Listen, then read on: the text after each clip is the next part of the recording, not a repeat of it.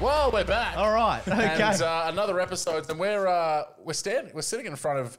We've just had back to back fucking stunners as well. We have. the two most handsome dudes in the world have. back to back on the podcast, and uh, it's kind of putting us to shame. Over this here man's rolling up in a goddamn suit. I know this motherfucker is in a suit. Uh, a massive welcome. Ple- Thanks for Thank coming you. on, No, Stephen thank you for having me. Thank you for chasing me down the last Yeah, couple of months. yeah, I know. Fucking so well. So we uh, we've had to rebook you Yeah. because tell us um, first and foremost what what you did to your neck and back. Oh, I'd that have, stopped you. I have no idea. I just was walking around like a robot for a few minutes there, and it was just uh, in a bit of pain. I was struggling to get in and out of bed and that sort of stuff, and just struggling to function as a, as a normal human being. So I think my whole body just seized up, and I think sitting like this for any longer than twenty minutes would put, probably put me in a bit of pain. And Yeah. But did you say? I think when you were calling me, you said that you already had hurt your your back was sore. Oh. Then you did something to fuck your neck Yeah. up, and that ended up being worse. Oh, so it was a I- double doozy. Yeah, it was like a, I was like, I don't know. I just woke up one day, my entire neck was just so stiff, and I was like, oh, this is crap, whatever. And I just keep going, keep going. People are like, oh, go see the doctor, you know, get some painkillers, all that. It's like a typical male thing. Nah, just just power through it, and it just like gradually got worse. And I think I just was trying to move something at work, and I remember just pinching my back and going. Here we go, like yeah, no worries. And I was walking around like an even older robot, like, Oh, you know, starting shit. to really just dusty robot full this time. decompose spec. And Yeah. uh, yeah, it's just it was a crap two weeks. It's finally only just starting to get better, to be honest. My back's a lot better, but my neck is just still a bit stiff. You know, looking that way is a bit crap, but you know, looking that way is pretty good. So my, my blind spot, I'm just pulling out in traffic, hoping Yeah, for the best. So Not turning that neck at all. Use that mirror. Yeah, that mirror. Um, well, it's good to have you on, man. We've uh, again another another mate of mine for many years. We were um, you're obviously in a suit, and as I mentioned before we got on air, you're uh, the man that I met as a fucking teenager was a bit of a fucking loose cannon. So you've, you've come a long way from Oh, that. I But think, um, I think everyone uh, it starts off that way, don't we? yeah, well, Pretty that's right. Oh, I was a fucking idiot as well. I think about myself um, back in those days. But um, how was, um, you know, obviously, I, one thing I, as much as I know a lot of people from there, um, but I was a Paralowie boy. Um, what was fucking Parafield Gardens like as a fucking high school? Oh man, that's um, it's a throwback. I can't even really remember. I just remember just being pretty cruisy. Um, try and get some of the schoolwork done, just hang out with mates all day. Kind of got Yeah. paid from school allowance to be there, but you know, I tried to try to produce a B and A here and there on the old report card, and Yeah. at least attend half the year. Yeah, Yeah, exactly yeah. right. So. Um, yeah, no, it's not a bad school. I hear there's really good things in engineering programs and that sort of stuff there now, which is, would, would have been a lot better if back then. back in you know, yeah. yeah. They've definitely upgraded, but uh, yeah, I just I guess the atypical school. There's a bit of thuggery and you know, your atypical stuff. A couple of you know altercations here and there.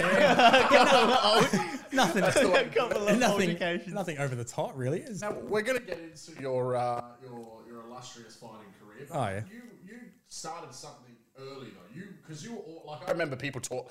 There was some motherfuckers that were scared of you back in the day, Oh, right? So I you hope already not. had some prowess of something even in high school, right? Is that correct? I think I don't know. I think it's just the whole mentality of being a, I guess, a cool kid or some shit like that. I have no idea.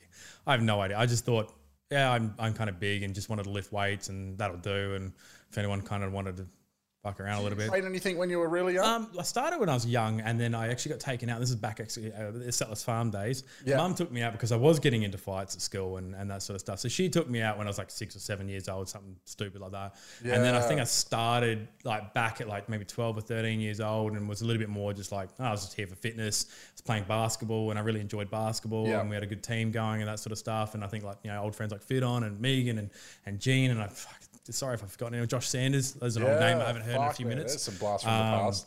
so yeah, that was that was pretty cool. And I think once the team sort of broke up, and I was just like lifting a lot of weights in between, I just had the old classic bench press in the in the carport, and Can't go wrong with I a just bench think press in the carport. I, oh, I just think I just had testosterone thrown through the veins, and I just Yeah, got pretty dude. pretty beefy for a quick minute there. And um, I don't know, just I think like after basketball and I got in, back into kickboxing at about eighteen or nineteen, I think I just started running everywhere and just became like a bit of Forrest Gump action and just get up five k's every morning. Got to the point where I was like running ten k's every morning, and Yeah, right. just Every morning. It, just enjoyed it. It was like this weird counteract to the old ADHD and and just Mm. I'd get up, typical scoop pre workout, you know, back when the good stuff was Jack actually pretty Brady. good. We talking about that last week well. But back when that stuff actually worked, Yeah, and then exactly. I'd, I'd go for a run come home like, all right, cool, off, off to work I go, sort of thing. And I think there was a few minutes there where I think I was unemployed for about two fights. So I literally just concentrated on everything on just like training and fighting and being fit and, and whatnot. So yeah, eventually uh, I had my first fight in, I think it was um, 2011. Was um, it, so was it kickboxing? ki- uh, technically Muay Thai. Oh, Muay Thai, In right. the early stages, they did modified, so like Okay. elbows weren't allowed, but knees to the head were okay, and those sort of things. And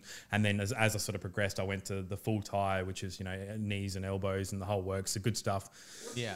That's kind of always puzzled me because, Yeah. like, why elbows to be restricted and not knees when both are just as fucking. I, look, I would rather be elbowed than kneed in the face. Yeah, I, fuck it. I- honestly. cuts? Is it I don't know. I actually I don't know. I think that just the control aspect Not over working again. Um, I think the control aspect over a knee to the head was probably a lot harder than elbowing somebody clear in the face. Yeah. Because if you got close enough, you could just elbow them. It's simple as Yeah. that. You got to Yeah, be really close okay. for an elbow, yeah, don't you? yeah, Really? you pretty much do. Because uh, it basically, if you can elbow them, there's pretty good chance they can either elbow you or punch you in the face at the same time, or you could just walk into a big knee right in Yeah. the sternum, and that never really Mm. tickled much either too. So that kind of would put you on the ground pretty quickly. So I think elbows just put you in a position where you just don't do them just in case and that sort of stuff. And you, when you're sort of training modified Thai, you, you just didn't train elbows, so they didn't come naturally until later on anyway. And it's Yeah. probably not a bad thing to have. I mean, if they're going to you know teach elbows like strictly, then maybe bring in things like knee pads and elbow pads and just make it a little bit softer, especially for juniors and that sort of stuff. I guess near the end of that career, I started to sort of realize things that um, brain damage is a thing. Yeah. Um, so did you ever get any kind of like concussion or anything yeah, like that? No, absolutely. I probably got more concussions during the training stages than you would probably during the fights. I think during the fights, I think I only got like maybe two or three solid concussions. Um, and uh, I guess when you're training a lot, like you know, at some point you train every single day, you run every single morning, and your body doesn't recover the quite the same way. And um, things like you know, like you know, you get a cop a good punch to the head, and surely enough, there's going to be things like inflammation, bleeds, those sort of things, and stuff that you're probably not aware of. And I, we fortunately the the promoters like Ethan Shep at uh, Knees of Fury, um, John Leondaris from the Dual Master like times, um, they actually paid for our CT scans. Oh, no you, shit. But you only have to do them every three years. I'm thinking, fuck, there's a lot That's of brain damage of, yeah. Yeah. during the three years. hell. And who actually goes and evaluates the different scans? I think I had over over eight or nine years of actually competitive competing. I think I only had like three or four scans, so I, I never even got to see them. So I can't even look at my brain and go, well, that's a fully 18 underdeveloped brain, and here's my 28 year old brain. And I'm going. Where's the- who's yeah. who's yeah so Yeah. um, even things like uh, I guess maybe uh, I think the year after I stopped fighting I started getting things like migraines and I don't know if it's maybe just as I clicked to the late twenties early thirties Yeah. migraines were just a thing um, my memory was used to be spot on and perfect. Now I can barely remember names and, and, and faces. I always remember a face, but I can barely ever remember anyone's names, which is frustrating too. Yeah, but in your all- in your field of work, you would probably come across a, a lot of names. So it would huge be like that, that's Oh, where it would be hard. go to an open home inspection if the house is half decent. So you get 60 groups come through and you kind of look at somebody like, oh, good to see you again. Do you mind if I grab your name again? Sort of thing. Yeah, yeah, Try yeah. and get the number first and not auto populate. Yeah. Cool, no Yeah. Uh, you didn't hear me say that. Um, but yeah, those, those sort of things. But it's always good. Like I always remember their faces and go, oh, oh, we met before. I remember you, that sort of thing. I remember almost remember where we met and those sort of things. But would always kind of just forget their names and, and just certain other small things. Like my memory was Yeah. getting like terrible in my 30s, which is which is weird because it was perfect in my early to mid 20s. Like I could just Okay. remember anything. Yeah. yeah. Yeah. Um, but as I hit 30, it was just yeah. No, right. And when was the last time you had a fight then? I think 2018. Yeah, I was going to say about think. 2018. Okay. Yeah, So, like, yeah, it's about three yeah. years ago now. And you didn't get concussed in that fight. no, no, but I did get my first cut. Oh, One- okay. Really? Out of 15 fights, one cut. one cut. That's Shit. pretty good. Hey, not too bad. That's all right. No, no cauliflower, no broken nose, no split pretty lips. good. Yeah. Happy days. Well, Fucking going nice. back to the 2011 thing and the and the CTE stuff because I want to talk to you about that for a second. Um, but it, you think it, we weren't even talking about it really in 2011. no.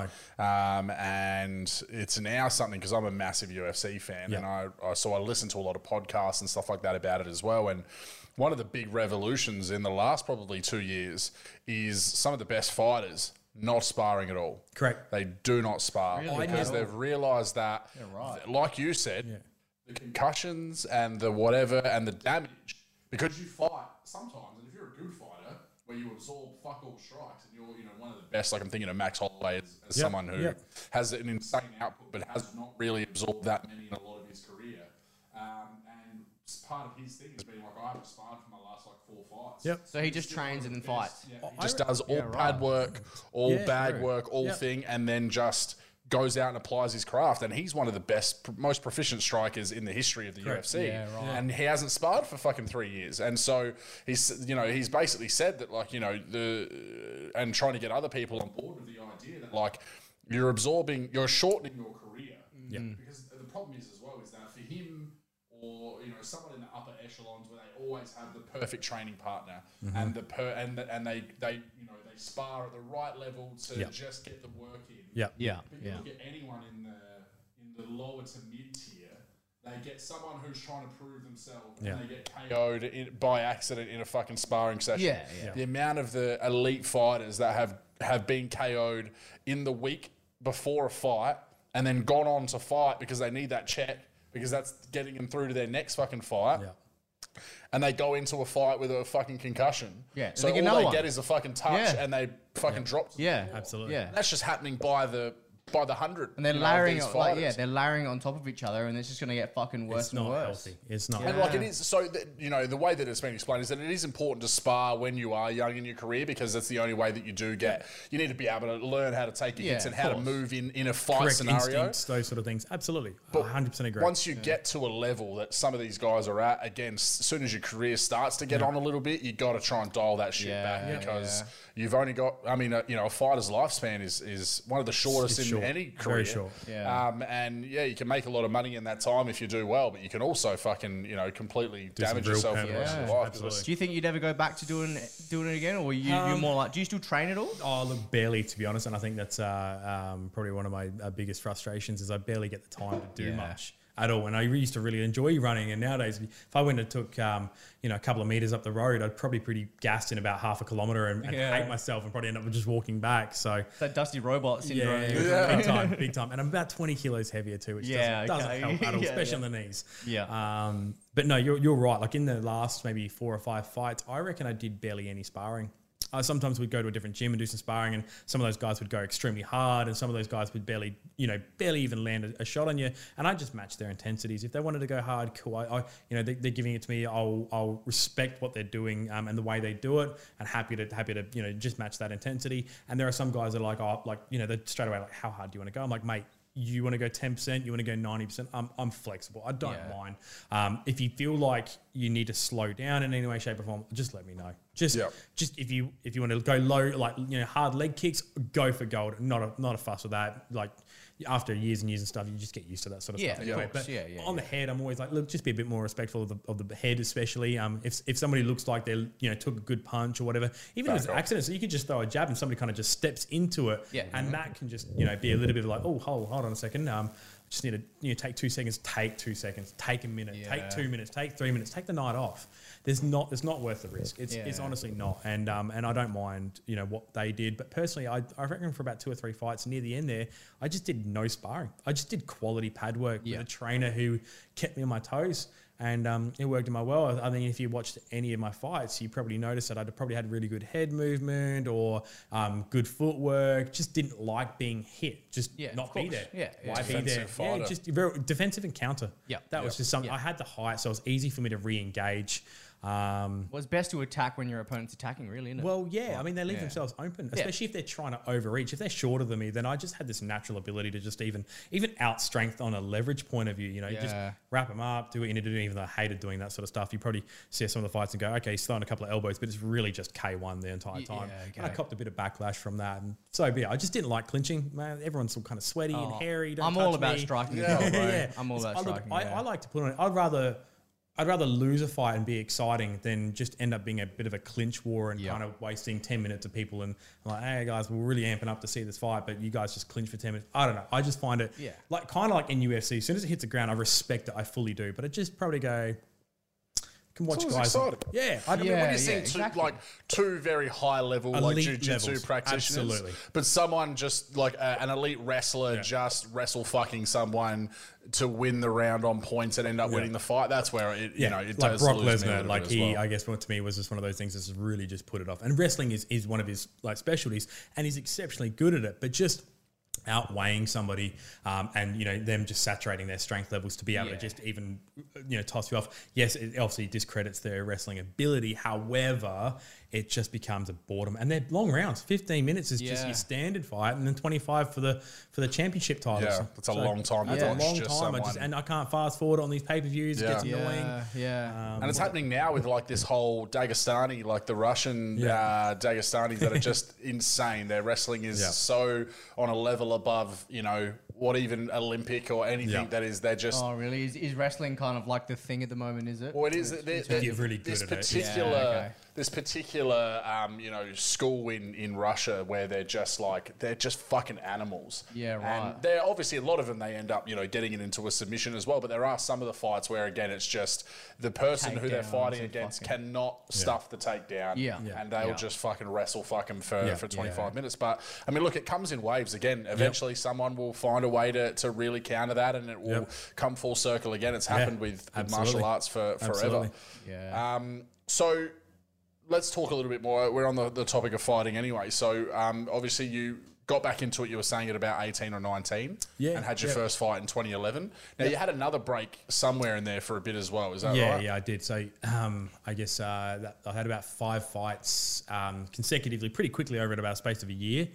Um, Didn't lose one of those, did you? No, I did. I did. So I got. I think I ramped up pretty quickly. So I um, managed to secure the first four wins, uh, first three wins, um, and then third win was by, by knockout in the first round. So we ended up rematching at a Knees of Fury show, and um, and we just had a pretty pretty straightforward back and forward fight, and I just got unanimous points. And um, I guess probably wasn't the most exciting fight from from memory as well too. But um, I actually fought on the same night as Israel Adesanya, so that was pretty cool. Yeah, That's always a- an interesting memory. So like he fought on the same show that I fought on and was main eventing against. Um, uh, a gentleman named Gary here in Adelaide, and that was one of the best fights I ever seen. But Not just like Gary's fight was incredible, and he's just a just a well put together human being, and his level of conditioning was exceptionally good, and his just his fight style was exceptionally good. I remember sparring with him and going, "Fuck this, I'm done. I'm just going to go do accounting or something." Yeah. so, um, Back to the oh. Institute of Fitness. yeah, go put, go put that green and white jumper back on. Yeah. Um, so yeah, I remember just sparring with him and going, "No, "This is this is incredible." But then I didn't expect much less, considering he lost against Israel, which is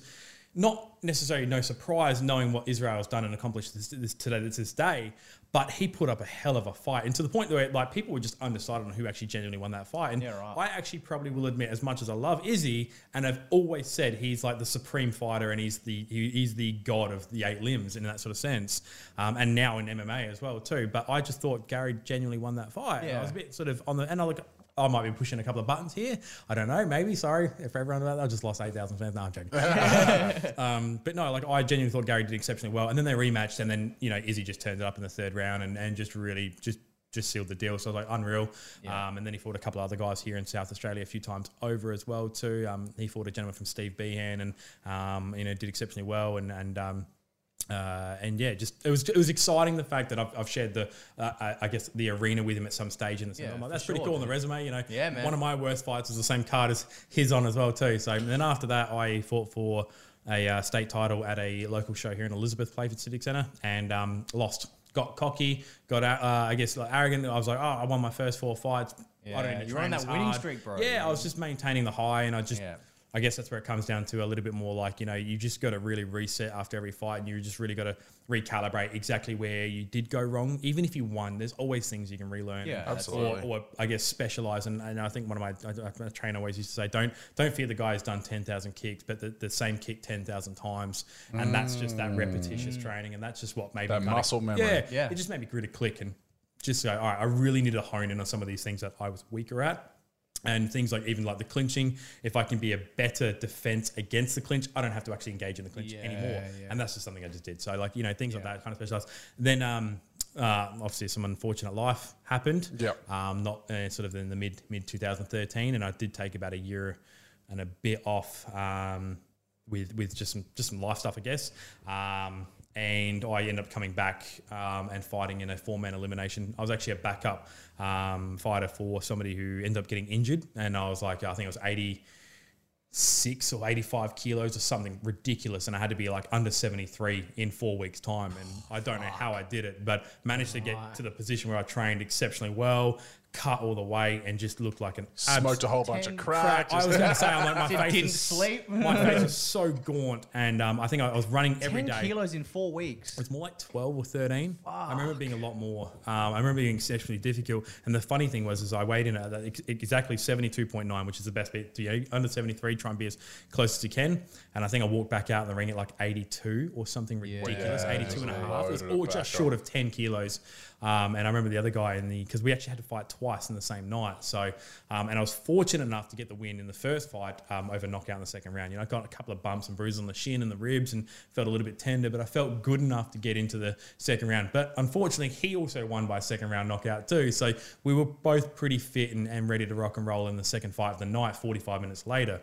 Um, That's a fucking That's a- quick yeah, turnaround. Jesus yeah, Christ. yeah, That's some know. UFC like That's some Royal, 1990s that's some shit, Royal bro. Rumble shit, bro. Yeah, they got, they got yeah. people walking into the ring I think constantly. I think the, the best part was it was only 45 minutes, so you didn't really have enough time to sort of sit there and seize up and Yeah. and let the swelling sort of you know come Yeah, out and okay. those sort of things. So you kind of go in hindsight, it's probably not a bad thing. yeah, Um, because yeah. it's a couple of hours. You're like, I'm ready for fucking bed. Yeah, Oh, yeah, yeah. The you get, adrenaline's like- fucking. especially after not fighting for a year and then coming back into a second round knockout, um, you tend to find that there is a massive adrenaline dump straight away. And I just remember going like, just preserve yourself. Um, and of course, you get a little bit excited. You go to the corner, you, you know, let them wave that off and do their counts and that sort of stuff. And I just go, I remember just going, all right, I need to breathe. I need to go back, back, and I just need to keep walking around and just ice a few things and just keep maintaining a, a rhythm. Don't let yourself seize up. And and a lot of times, you'd, after a fight, you would normally seize up. You have a massive adrenaline crash, and you tend to go, oh, like you know, I can just go and eat some snacks and just go straight to bed. Yeah. Or you kind of ride this wave of weird adrenaline high when you feel crap at like three o'clock in the morning. You're still kicking, going, fuck, I'll just play Call of Duty. Yeah, why not? Do it all night, why Yeah, not? yeah, just turn it on and uh, you know put the headset on and call it a day. But um, you know, I remember just getting back out in the second round, and I, I remember just the, the starting off real technical, and the first minute just bit of backwards and forwards, a couple of jabs, a couple of low kicks and checks, and then um, I think he got me with just a little cheeky elbow on the top of the head. Didn't cut me or anything like that, and I just remember going, all right, cool, and we just turned it on from there. It just was like literally war for about another.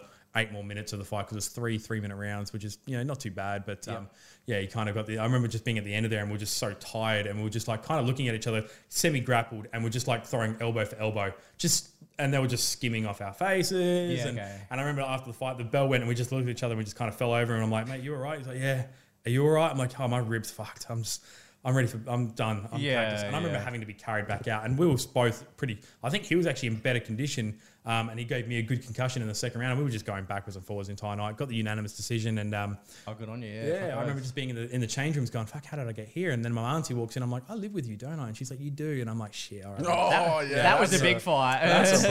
That's when you sort of know, like, and that's I guess when you've done that a couple of times, which I have. Yeah. Um, I guess that's when you kind of go, um, like, all right, well, how much toll is it taking on? Yeah. On the uh, brain and, and I guess long term, I guess the mental side of, it. I guess concussion, the movie concussion, flipped me. I just I'd never looked at fighting the same way, or even any other sort of contact sport. Was that an actual like? I've not seen that. Is that a So Will, documentary Will or something? Smith does a movie called Concussion, but it's Yeah. based on um, I think he's I think he's of South African um, descendancy, um, but he was a like a doctor in the US, and he does a lot of like NFL testing and brain damage from a lot of people sort of like you know committing like suicide or like murder suicide um, with like family and friends, and they just they tend to get a little bit sort of um, you know just off the wagon so to speak, and and really just end up becoming extremely unstable. Yeah. And they all base it down from brain damage, and I think he ended up like suing the NFL or something like. I can't remember. I ca- look honestly, like I said, I can't really remember much anyway. Yeah. Yeah. but I remember just watching that movie and going, these some of these things that he was you know talking about, even though it's from a movie, decided to watch partial of the documentary side of it as well too. And I'm going, some of these things are really relative. Yeah, And I'm man. like, okay, you know. Maybe this thing is genuine, and I don't think I took as many hits as I probably, you know, dished out, or alternatively, some of the other guys do. And and I know we're all built differently. I know, like I didn't have the strongest jaw on the planet, so I've copped a few and I've gone down, eaten some leather, got back up, managed to still win a fight or Yeah. or whatever. Um, so yeah, and same with training. I've copped a fair few and, and kind of realised that um, like even the after effects, you know, the headaches and that sort of stuff. And like I said, I think earlier on tonight, um, migraines. Like I never never suffered from migraines ever. And then a year after hanging up the gloves, I, I was getting them like every month. And now if I sleep in, I think that's probably one of the better parts of having this job. If I sleep in, like anytime after eight, I reckon I'm going to have a pretty much a tension headache or some kind of Really? like migraine. I don't So know. So you're like- oversleeping and that's causing a migraine. it normally would, yeah. Fuck. Yeah, so I just Okay. I just naturally just get up. I don't care if it's a Sunday morning. I just get up at seven and Yeah. at Yeah, yeah, I'd rather be I'd rather I'd be rather be- tired uh, and fucking correct. than not have a fucking headache. Correct, correct. Yeah. And sometimes it would really send me. I reckon I've, I've probably went home maybe one or two times as well too, going, this is like brutal and wearing sunnies inside like an absolute dickwad. but it's just like, it was only whatever I could do. And I was just like shoveling painkillers just to sort of try and get rid of it. And caffeine didn't work. I mean, my stimulant level Right.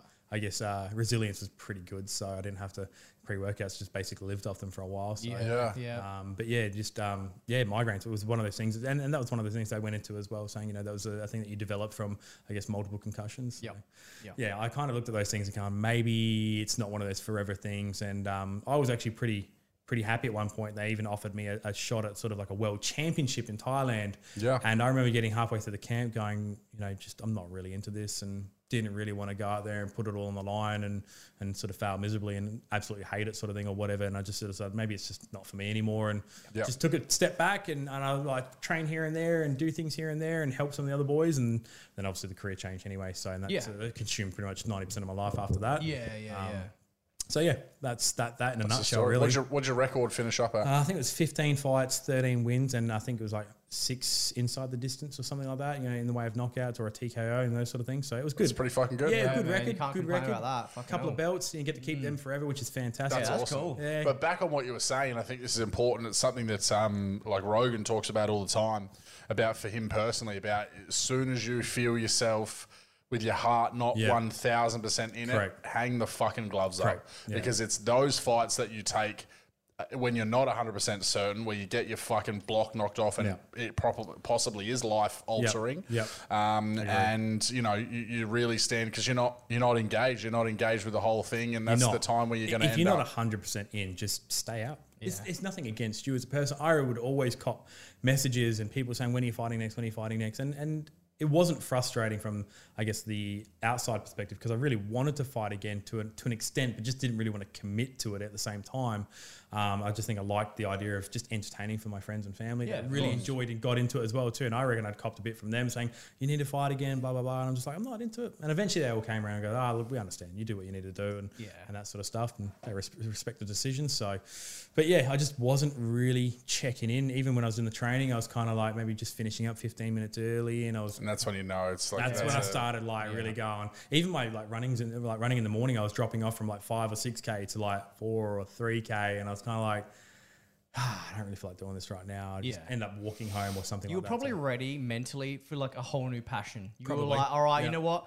You've, you've had 15, 16, Yeah. 17 fights. I've got tons of wins. I've learnt so much. Yeah. Not only was it the concussion, but your soul was like, all right, I'm ready to tackle Yeah, something new. yeah, exactly. Like, No, you, you probably bang on there as well too. And I think at that point in my job, I was doing exceptionally well at Fitness Warehouse for a good five years, uh, and I was even looking at maybe even like a slight career path change where it might have been a little bit more flexible with time and that sort of thing. And I sort of thought about maybe reapplying for the military, but in a different position because I actually repl- uh, applied back in uh, I think it was 2010, and unfortunately got knocked back, and that was kind of like my whole life was building up to that. And when that sort of fell through, I was like, all right, I'll go do and continue the fighting side of it. So let's you know maybe ramp that up because I just really enjoyed it um, and just got addicted to that sort of thing. So So you, you mentioned that um, you applied for the military. You told us before air that one of the reasons that your initial application got rejected because of bulge disc in your back and just your back being generally just, fucked. just a bit average. How did that go with kickboxing? Fine. I was flexible and I was fit and I wasn't encompassed by you know a bit of extra body weight and that sort of thing. So I always felt pretty good. Every now and then you do a weird thing where you go for a run and you roll an ankle and that kind of you know twinges up a little bit as well too, just an odd movement. But you sort of you know recover, bounce back pretty much two or three days later. But I was running lofty like three times a week just for Yeah, the you sake were a of- fucking animal. just for just for fun. I was like, I just no want to go turn it up a notch. And I Yeah, was just yeah, basically yeah. how fast can I do lofty sort of thing. Yeah. Um, which was uh, I just back when the pre-workout was Yeah. good. Yeah, You back to fucking Jack 3D. White Yeah. Lightning, Two scoop. Oh, white lining was the best. Oh, it was, eh? It was, Before that was black bombs, and that was just basically just this gut wrenching flavor of cherry, Yeah. dark cherry. Cherry, I remember that one, bro. And that was hardcore. I mean, if you could scoop that and not gag, you were you were pretty much an elite level human being. We, we, we abused it though. Oh, I look back did. now, and we were like six scoops. Did you really have to have six? did you Yeah. have to? Did you need a scoop just to get to work? Yeah, yeah, yeah, Just to go to town. Go to How Red about Square, me? You yeah. having scoops when you get back from town because you got no drugs left, right? That's, that's when you know it's bad. Oh, man, Right? I think, You're I think like, I just need as- something to keep Yeah. me going right You, now. you Let's see a have couple little money bags pop out, and everyone's just got full of like flavored pre-workout. You're Yeah. like, is that pineapple? You're like, yeah, yeah, that's fuck, pineapple man, white I'll get lining. some of that. Give me some of Oh, that. that's a good, oh man, if I can get another tub of that shit, I 100% reckon I'd go for a Yeah. good run again. Yeah. Um, What a uh, weird like black market. Like yeah, I've got oh. all these stimulants. No, I don't want any of that. You got any of that? White old light. I reckon- I that fucking- pineapple white I lighting, reckon if baby. Anyone ever went to the US, I'd be like, you've got to make sure you bring back a couple of good pre-workouts because what's over there on the shelf is worth next to nothing. You bring it back here, it's like 300 bucks a tub. Yeah. It's actually could be lucrative. Yeah. But it's always like prohibited this and banned that. Yeah, well, scumbags. Yeah, well, Exactly apparently right. you can't put meth in a pre-workout. No, yeah, that's well, a not problem. anymore. You can't. Apparently that's a problem. um, yeah. So uh, look, obviously you mentioned um, the the break that you took off in in about the 2013 time, and you know one of the reasons I wanted to get you on is because um, you're a fucking great man, and I think that you know we've we've been close for a long time, and I think that your story and, and kind of the resilience and what's led you to where you are now in a fucking suit in front of me, uh, looking dapper as hell. I think you know. If you've listened to the podcast, obviously you know that we're very big on, on that stuff, Mental and and- um, you know, it, it's something where for me, I think that it's an important lesson to learn. We actually, um, uh, you know, try to really uh, drill down on those sort of scenarios that are, you know, different and, and obscure for whatever reason, and Yep. look at, you know, how we overcome shit because um, it's it's an absolutely, uh, you know, insane thing. The world is just fucking crazy, man. Yeah. And, Oh, absolutely. um, so yeah, look, I, I just, I guess I wanted to, to get your insight on on what it was like, sort of getting yourself to where you're at now. Um, you know, I think that if anyone talks to you on the street or talks to you in your job, you, seem about as well put together as it could possibly be, but I'm sure it's not always been that No. fucking easy. No, no, and definitely um, not. yeah, so I just wanted to, I guess, get you to talk us through that and, Yeah. and kind of what's got you to where you're at right now. Yeah, yeah. I guess um, the, the break was a, a bit of a, an, a sort of on the spot thing and wasn't like anything planned. Absolutely not. It was just a life thing, a bit of a life change. And unfortunately, as, as you probably remember, a partner of mine at the time um, had a bit of an unfortunate accident. Um, they just sort of left her in a, a pretty rough situation, life, long term um, things that are just ailments that just won't really ever recover from. Unfortunately, look, I hope she does at some stage, you know. Yeah. Of course, of So course. have a level of bounce back and a bit of, a bit of actual life and some stability, and, and obviously the family would be doing uh, exceptionally well. But um, yeah, unfortunately, after uh, after a five year relationship, a bit of a car accident kind of threw a spanner in life, and um, and that was probably that was probably one of the harder battles I've definitely definitely had to sort of push through, I guess. And I think I think there was a, a little bit of a, I guess, your standard stigma about you know mental health not being like real or those sort of things back then. And you kind of like, oh, I just want to be your typical bloke and just kind of push on and make sure, Yeah, bury it. Yeah, Yeah. bury it and, and you know let it surface later and handle it another time. You know, typical male. And um, We don't even know it's going to surface. You just, I, I- I don't. think about, you know, myself as a young teenager or whatever and how like much I didn't understand about it Yeah. and you know deal with previous partners and stuff that I've had that you know had gone through traumatic stuff in Yeah. their own childhoods and my naivety to like what they were going through just being Yeah. like fucking sort your shit Sort- kind sort of thing out, yeah. and then realizing later in life like that's not how No. that fucking works a- and it's not one of those things that you can just kind of go like people just don't sort their shit out because you've asked them to sort their shit out. Uh, Absolutely. you just can't. Like it's just sometimes you, you either physically can't, emotionally can't, mentally can't, all of the above. And I think at some stage I was just, I think we, we mentioned a few things like I, there was a there was a year there where I was trying my absolute hardest, I guess, to support as many people around me as well at the same time while she kind of tried recovering. And, you know, there was a, period where she was in a coma for like eight weeks straight, and that was just hard on everyone. Like, it was just it was i I think what was the most hardest part was the uncertainty, was like, um, I, I guess, I I hate to say it like the way it is, but somebody passes, you mourn and you always grieve, but you move on, sort of thing. Yeah, But yeah, in it's that- closure, bro. Yeah, it's exactly Yeah. right. It's a bit of closure because you've the, the I guess the final thing has happened and you just you kind of have no choice. But it was eight weeks of like what if, what if, what if, what if, Mm. and then unlike the movies, you don't just wake up and go, oh, here I am again. It was like you know, you know without sort of getting all graphic, kind of put you back together a bit and you know, they wake up in a, in a, in a sense where it's just, they're just open their eyes, but they're not exactly 100% there. They're just there Yeah. with their eyes open. And then it takes, you know, another two or three weeks for some basic bodily movements, whether that's just the arm, the foot, um, movement of the head and neck. It doesn't mean that they're actually there either too. And I remember just sitting in the Hampstead Rehab Centre night after night after night, just just kind of hoping and, and just being there or just in case anything Yeah. happens or needed or whatever. Yeah. Um, and as we know, the medical system's kind of a bit rough, and Yeah. you kind of just get left in a room and good luck, um, Yeah. all the best, Yeah. sort of thing. So, and it's no, absolutely no discredit to the people and the staff members that were along the way because there was met some incredible nurses and Hmm. and people and uh, and doctors and that sort of stuff. And um, But they're kind of desensitized because they're seeing Yeah. what you're going through fucking every Daily, day. So that it doesn't yeah, even exactly. register and to they them. have to. They have to. Otherwise, Of course, they otherwise they all would that. fucking crumble Yep, themselves. absolutely, But absolutely, and and some of them do. That's the that's the hard part is they do see, um, and I've seen you know nurses even crumble. You know, you just meet some really cool ones, and you, they just start tearing up, and they're just like, it's just hard some days. And I'm like, mate, I, it's hard just for me today in this Yeah, three hours. You're doing eight couldn't to imagine. ten hours every day as a job, and and you're going to get your you know your absolute ball breaker people, just like any sort of customer service or clientele sort of thing. Um, your families that are a bit you know high strung, on edge. No matter what you do, it's not good enough because somebody's not recovering. It's your fault, and you just never really get that um, satisfaction of just like I've, I've helped somebody in their life because you know you're probably getting attacked every other day for it instead. So um, I was trying my hardest to be just a, I think a good all round human being about that those sort of things as Yeah. well Of course. Um, just because while I don't also envy them. going through your own, Yeah, you know, yeah, well, yeah. Yeah. Just I didn't envy them. I didn't envy me either too. And um, I just because I was, I was like you know having to watch this day in day, I couldn't do it. So absolute highest level of admiration for anyone that does do that and still doesn't suffer from compassion fatigue Yeah. or, or any of those things as well too. Who really just rides it and grinds away and continues to just help and support and genuinely care about other people in their absolute worst and extremes. So What's funny, just kind of circling back to what we were talking, and I, I want to come back to this and, and get further into it, but the uh, my partner previously working in a nursing home for many years, and she was in the kitchen, so it wasn't anything to do. But obviously, they work very closely with all of, the staff. Oh, yeah, of One of the things we talk about, and uh, it's weird that this kind of cross translates, but it's like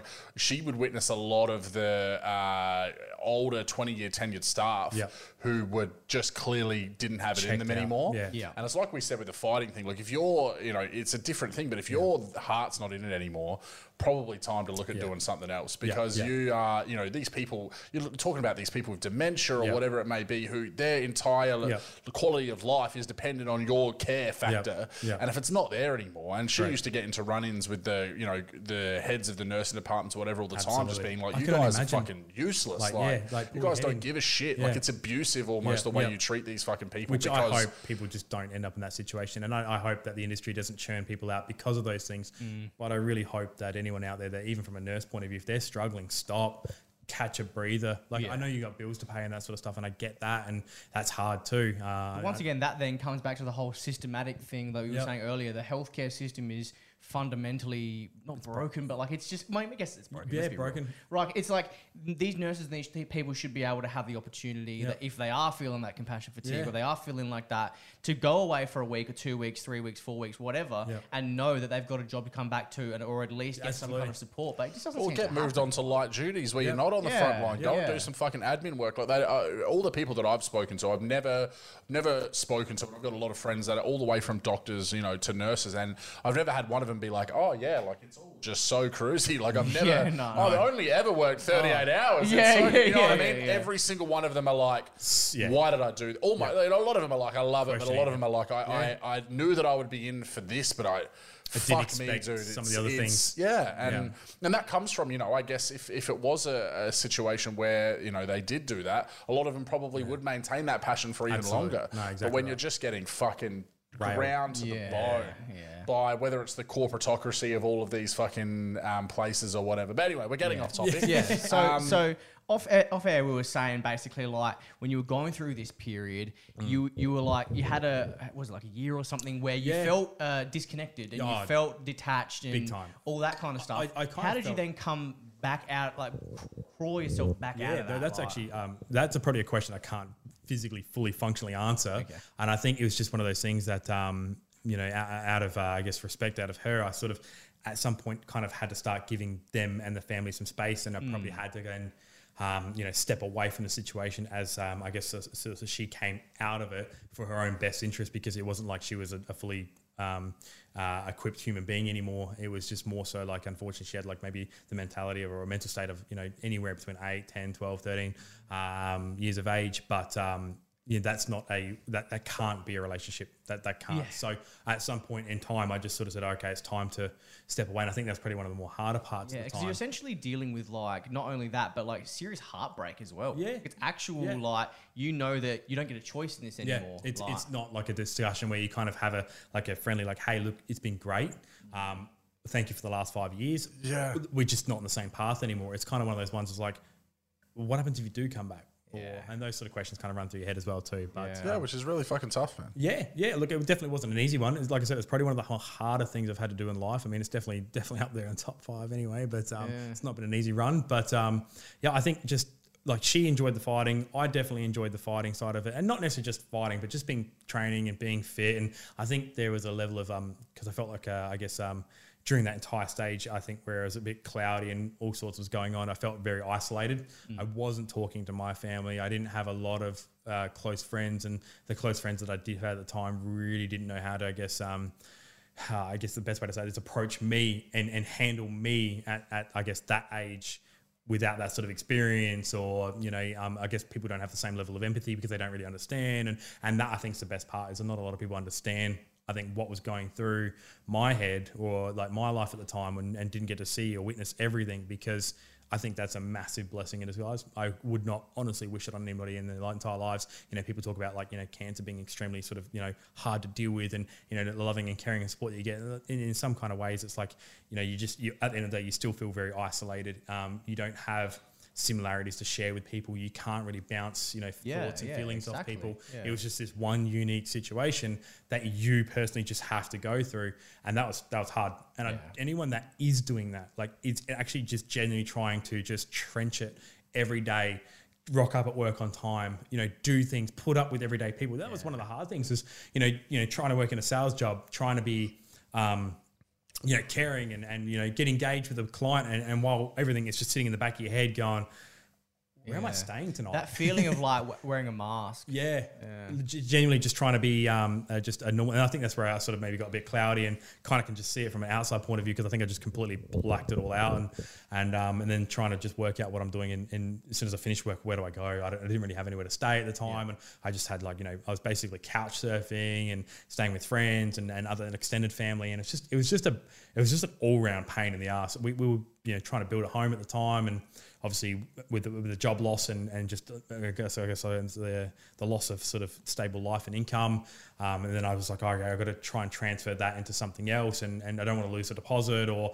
let it all go to waste. I will continue building and continue saving, and Yeah. and I had my like you know hiccups and my my roadblocks every now and then, and where you know I take a bit of time off work, but then if I take a bit of time off work, I'd feel like I was just laying in bed all day, and I think like work and and fighting or training it definitely um, created a level of stability. Yeah. Um, I think one of the cool things, and I, and I say cool as and like kind of loosely, was um, some of the other people I met along the way um, that did find me out did seek me out and engage with me and and sort of offer a bit of advice or help, or they went through something similar, um, um, and which was like you know a year or so down the track when I kind of just started you know re-engaging in the world sort of thing as a human being instead of this just drone level autopilot, just trying not to break down every day sort of thing.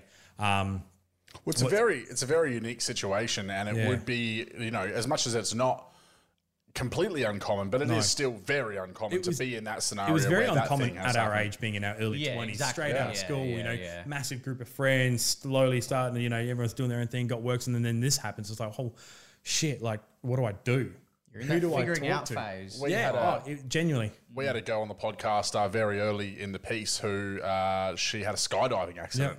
Um, so she would have been, well, it was a couple of years ago now. So she's maybe, yeah, 26 or something Yeah. at the time, um, in a coma for a long time and, you know, was able to come out of it with, with pretty much all of her bearings, Yep. uh, Wow. dealing with a lot of body stuff now in terms of pain. Physical sides, Whatever, yeah. because she broke fucking about everything, that she possibly could. Um, but again, that uh, uh, one thing that I can really resonate with from her, from what you were talking about, is that that unknown Yeah. period, and you know you uh, try, you want to find out because you want Yeah. to know what's going on, but you Yeah. don't want to fucking pry, and then everyone's Correct. always wondering whether you're about to get the phone call that it's not. Yeah. It's never Yeah. going to come back, and then Oh, you know, absolutely. I Look, I was approached by even really close friends like later, like even probably a year or two down the track, saying, "We're so sorry, we probably handled it poorly on our end, and you obviously look like everything's going normally for you now, or or the higher level of, of normal can be, um, and we're just so sorry that we just really didn't know how to do that or, or Yeah. engage with you." And I'm like, "Look, it's it's not your fault." Yeah, yeah. Well, I- they I'm- don't know. Like, I'm yeah. glad you don't know. Yeah. Like I would hate the fact that this would be a common occurrence for people. Yeah, Like it would just be Yeah. like it, yeah, the mental stability of, of like I guess a lot of people would just deteriorate instantly, and then just have a whole lot of people just hating everything. Yeah. Um, and I feel like maybe I was trying to still be a people pleaser on the other end, and you know just be you know um, and try and help the family and put everyone else first and, and that sort of stuff. And I guess I left myself out of the whole picture. And then when it all kind of disappeared, I just crashed and burned and. Um, and, and it just sort of just pieced myself back together there as well too, and that was that was tough. Like that was I don't like I said I don't wish that on anybody else at all ever. Um, and if you are like I said going through that sort of stuff, reach out. You can more than me- happy to message me anytime you want to catch up for a coffee. If that's what you know stops um, a family member, a friend getting an unfortunate tragic phone call in the middle of the night or in the middle of the day or, or something just absolutely shit, then Yeah, call me man. That's it. call me. Like I don't mind. You want to you want to trade shit stories and over a cup of coffee. You want to grab a pizza. You want to play some COD, whatever. Like I don't mind. Like I would rather, you know, just give you some help um, or some support or just just a genuine. You want to sit on the couch quietly. I do it. I don't Yeah. mind. Yeah, man. I don't mind. Sure. And that's so good, man. That, look, and that's that's exactly why I, you know it's a hard thing to talk about, and I, I really appreciate you fucking bearing your soul with that, man. Because Yeah. it, you know, and but this is why we have the podcast because we want to have those Yeah, we wanna hear these unfortunate. You know, like I said, you know, we got wanna- Mel on the podcast to tell her story. Absolutely. And again, her weird thing of like her trying to like look at the video. I don't want to fucking watch you because she had a GoPro on. Yeah. And you know, so because what happened, she was about uh, you know perfect. Everything was going fine. About thirty meters from the ground, the wind catches the the parachute in the wrong way, folds it in itself, free falls, free Yeah. falls from. It almost looked like she got like flung though. Yeah, yeah, like the yeah, and it just kind of like semi projectile and yeah, and you know she's in a situation now where she's just like, yeah, look at the video and whatever. Like you know, obviously you deal with fucking trauma in your own way. Um, but it's you know it's crazy that in just a blink of an eye, man, things can world just can change, Oh, so look, it was, it drastically. was just even though it was just a, a freakish night. Went out for dinner, got an extremely weird, unfortunate call out of the blue, and then it was basically rushed to hospital, and and then you're kind of just in this position where you've got about. 20 actual doctors and a neurosurgeon saying you might want to say your farewells because we don't think it's going to be a survival thing. Oh, and it's just like, what do you do? Like, Yeah, I exactly, could, could barely like- stand or walk or talk. And um, I was I was out to friend, uh, dinner with friends at the time, and um, who all just randomly rocked up at the hospital. And I think that to me, and I, I hold some of those people so close to me um, to this day, even if I don't, haven't seen them for over a year or two. Um, I- like if they ever said, "Hey, Steve, can you come give me a hand with something?" I don't care how fucking far it is, whatever it is you need, I will be there because I think, genuinely speaking, some of those people genuinely saved my life two or three Yeah. times over. Yeah. yeah, that's Um, insane. So massive shout out to Daniel Edwards and uh, some of the guys at Rebel Sport when I was working with them at the time because they genuinely were lifesavers at the time. and that whole store was going through some serious shit one after another. There was tragic events there. Um, it just felt like we were in this like you know this this shit show uh, of a life. Um, uh, all at once, and I think just having us all there and, and having some similarities and that sort of stuff just uh, I guess helped us all in our own way as well too. So it was um, it was probably fortunate timing and unfortunate timing for us all to sort of be in this one little small group. Yeah. Yeah. At least you had that community kind of Yeah, support. Like, yeah. You know, we had we had a young young fella. His um his dad passed away um, from cancer during that time, and and um you know one of the one of the ones that mum was having a rough time, and um just people all together. Uh, we had you know somebody unfortunately lose a baby during the time, or like a you know um, pregnancy, um and, and just those like things that just sort of brought us a little bit closer, and we just felt like a really small family. Yeah. Of of just sort of like a semi misfit sort of level Yeah. Yeah. pack. Um, and we were just, just, yeah, just doing our thing, trying to come to work, just trying to survive every day. So, um, and it was just, yeah, like I said, it was really unfortunate and good timing at the same time that we were Yeah. just there in this in this one spot together. And Yeah. they were just some cool cats that I'll never forget, and um, that I should try and reach out to more often. But uh, Yeah, but we can say that about everything, you know, where everyone's got those people that you just Yeah. like, fuck, I miss those I really cunts, owe that really guy a want beer. to. It's Yeah. been three years, but I really owe that guy a beer. What's I think I owe you about three or four, to be Yeah, honest. yeah, we've been fucking. This is, like, this is one of the first times we've been able to catch, a, ca- actually properly catch up, even though we're doing a podcast and we've been wanting to um, for so long. But you know, I completely understand that and, and get that, man. It's hard, you know. There's still Yeah. there's so many people in my life that I'm like, fuck. The podcast has been amazing for Yeah, that reason yeah. because I've been able to catch up. Like, um, I don't know if you know Cody Bishop, but he, we had him on uh, last week, and again, it's a 25 year friend of mine, and like he he put a drum kit together for my little man, Uh, but then him bringing the drum kit around was the first time I've seen him in five or six years, Wow. you know, and uh, and then we were able to catch up for him coming on the podcast. I was like, you know, I, I'm liking that this gives me a reason to be like, Yeah. come and do this thing, and then we get an opportunity to have a chat out it's kind of cool because you get a little bit of insight of all these like really interesting people and interesting lives and and all these other things. So it's- it's just you sort of get you get you find yourself tuning in, but then you kind of just get stuck and you're like, I push the keyboard away. I just want to watch this for the next hour, sort of Yeah, thing. yeah, you know, yeah. lock the front door on the on the office and just get really engaged. And you kind of cool, listen to all these cool stories and kind of go, there's just some cool cats out Yeah, there. Yeah, that's that you- honestly one of my favorite parts Yeah. about doing this is talking to meeting new people one Yeah. and hearing their stories, man. Yeah, Oh, man, because it's I- hard. Like uh, now that we don't go to HQ, I don't meet fuck all new people. Yep. And that's been the cool thing about like, because now Yeah. we're actively hunting Yep. new people. It's good to re-engage with old people, but it's also forcing us to then get. I'm trying to get outside my friendship group as well, Yep. Um, and get some new people, which you don't you don't realize that like now with um, my little man starting school, I know that you start to like make, get, you become friends with Other other, kids' parents, parents, yeah, but yeah. in that first five years of his life, not only are you home more because now you're a parent. Um, I've been in the same job for his whole time, so Yep. a new job will also bring new friends. But Yep. so I've been in the same job. I'm at home. You know, it, you don't make new friends. I'm not No, going to definitely fucking. not. Whereas, like you know, back in the day, I'm off my fucking head in smokers area making 40 new friends. yeah, yeah, You, it costs you six hundred bucks to buy everyone a new round. Too. Yeah, that's, exactly right. Um, and I've smoked like nine durries because you like have a durry and then you're like, yeah, all right, guys, anyway, I'm gonna head inside and you walk two meters, someone else. Oh, no, yeah, no, give what a us durry. durry. Met him half an hour ago. right. Yeah, it's, yeah, it's just doing another fucking round. So it, it is, um, it's cool in that way, man, because Yeah, it's hard. absolutely. Um, you, you know, we're, as adults, and I think we need it, man. Like you need the fuck. It's that's what I love about this podcast as well. Like you need to. It's what I love about podcasts in general because you can put yourself in that conversation with them, even though you're not having it. Absolutely. You know, you feel like you're privy to their feelings or their thoughts or whatever.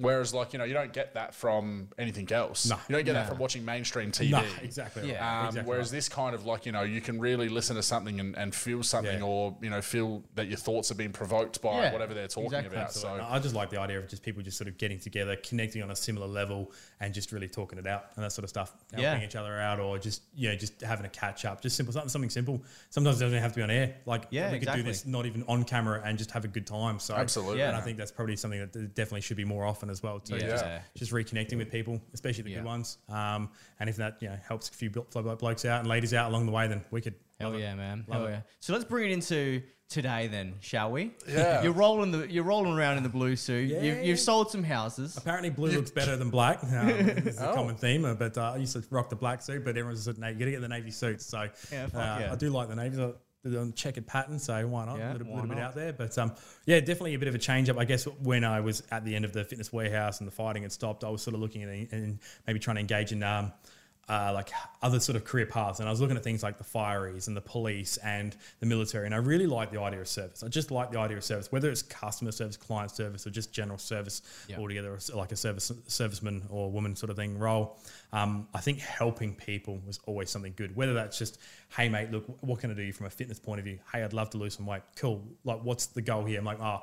I've just put on a bit of weight. My back hurts. Cool, man. In my opinion, you should get a rowing machine. It's going to be the best cardio piece you're going to get, and it's low impact, so it Yeah. shouldn't hurt your lower back. Really isolate that core. Get onto that. He- see him three months later. He's lost 20 kilos. And He's like, bro, this is the best thing you've ever done. Thank you for changing it. my Yeah, life. fuck yeah. He goes, I just wish somebody had told me or you know that, and those are cool things cool interactions and i guess property was this weird, weird thing I, I um, was on a random sunday i shouldn't have even been at work and i had this um, uh, particular couple in who uh, owned an agency in, in the salisbury region and um, it turned into the same conversation. What do I? What should I get? Hi, look, I would try this. Um, they just like the way I service it, and about a two-hour conversation of just yarning and then talking just general jargon about like life, fitness equipment, you know, health and well-being, work, mental health. Um, they were just like, "Hey, do you want to come in for a job interview?" I'm like, "No, I'm not interested in real estate at all. Not interested whatsoever." Oh, so they Yeah. offered you the job. Yeah, they just said come in for a, like a uh, like a a, catch up, yeah, yeah, and um. And I went home and sort of had a bit of chat with the partner, and she's like, "Look, I think you'd be really good at it, and um, you can just talk shit for hours." And it's, it's true, I can. I could just keep going and going. this podcast You is already You proof need of that. to be, yeah, to be a salesperson. You need to. I to. think you do. I look. I think you need several other things. You definitely need a level of empathy. Not everyone's selling a house for a good reason. Yeah, um, exactly. You get probates, deceased estates, um, divorces, and and those sort of things, and they're never easy. And I think you definitely need a level of empathy, but you also need to have a you know a level of just like kind and caring and, Yeah, and and general and- general assistance. There are going to be first home buyers and downsizers and relocators. Somebody who's selling their family home at 40 years and there's a shit ton of memories and their entire family's grown up and moved on. It's this little big empty nest and you know, I think selling homes just requires that that uh, I guess emotional connection to it as well too. And I, I always sort of get slowly emotionally connected to a lot of my like vendors and purchases over time, and you know, kind of really try and barrack for certain people. And sometimes I miss out on houses, and it kind of hurts me just as much as it hurts them as well too. Yeah. Um, but you, you'll see them at the next open home inspection, and I always said to you know, a dozen of those guys, I'm like, I will find you something. I will bring it to you, and I, it will be the right one. And sure enough, I've- uh, around over time, it would happen. But um, yeah, I just yeah, I don't know. I just decided that yeah, why not? Uh, if it doesn't go as planned, I will then apply for the military again and go Yeah. from there as well too. Yeah. Um, and uh, look, it definitely went to plan on a level of like I really enjoyed you know working, and I don't mind if it's twelve hours a day, seven days a week. It- the, the work side of it's not a big deal for me. Like I could just get up, ADHD kicks in, and we just go, Mm. and it just doesn't stop until I've just you know down to four pack of Red Bull and start getting exhausted. Yeah. Um, and I just keep going, and I just it's just from an ethical point of view, and I think I think real estate's kind of a game of ethics as well too. Um, it's just you, you don't have to be the smartest person. You, like I mean, like, like I said, it, it literally can take you two weeks to do get your real estate license, and that's why I always say to people like, just be careful which agent you engage in. This is your Yeah, okay. largest asset on the planet. Planet yeah, before you give it to exactly. some. Uh, person, male, sharks out female, there, that's come from no sales history, no property history, doesn't really know what they're doing. That could cost you 10s, 20, 30, 40, 50,000 dollars. And I've seen it happen and it's Yeah. unfortunate. Um, I've sold houses right next to houses that sold, you know, two or three weeks prior and that was an identical copy over in Burton or, or Paralowie or, you know, Salisbury and you end up selling it for $40,000 difference. And they're like, how come you got so much? And I'm like,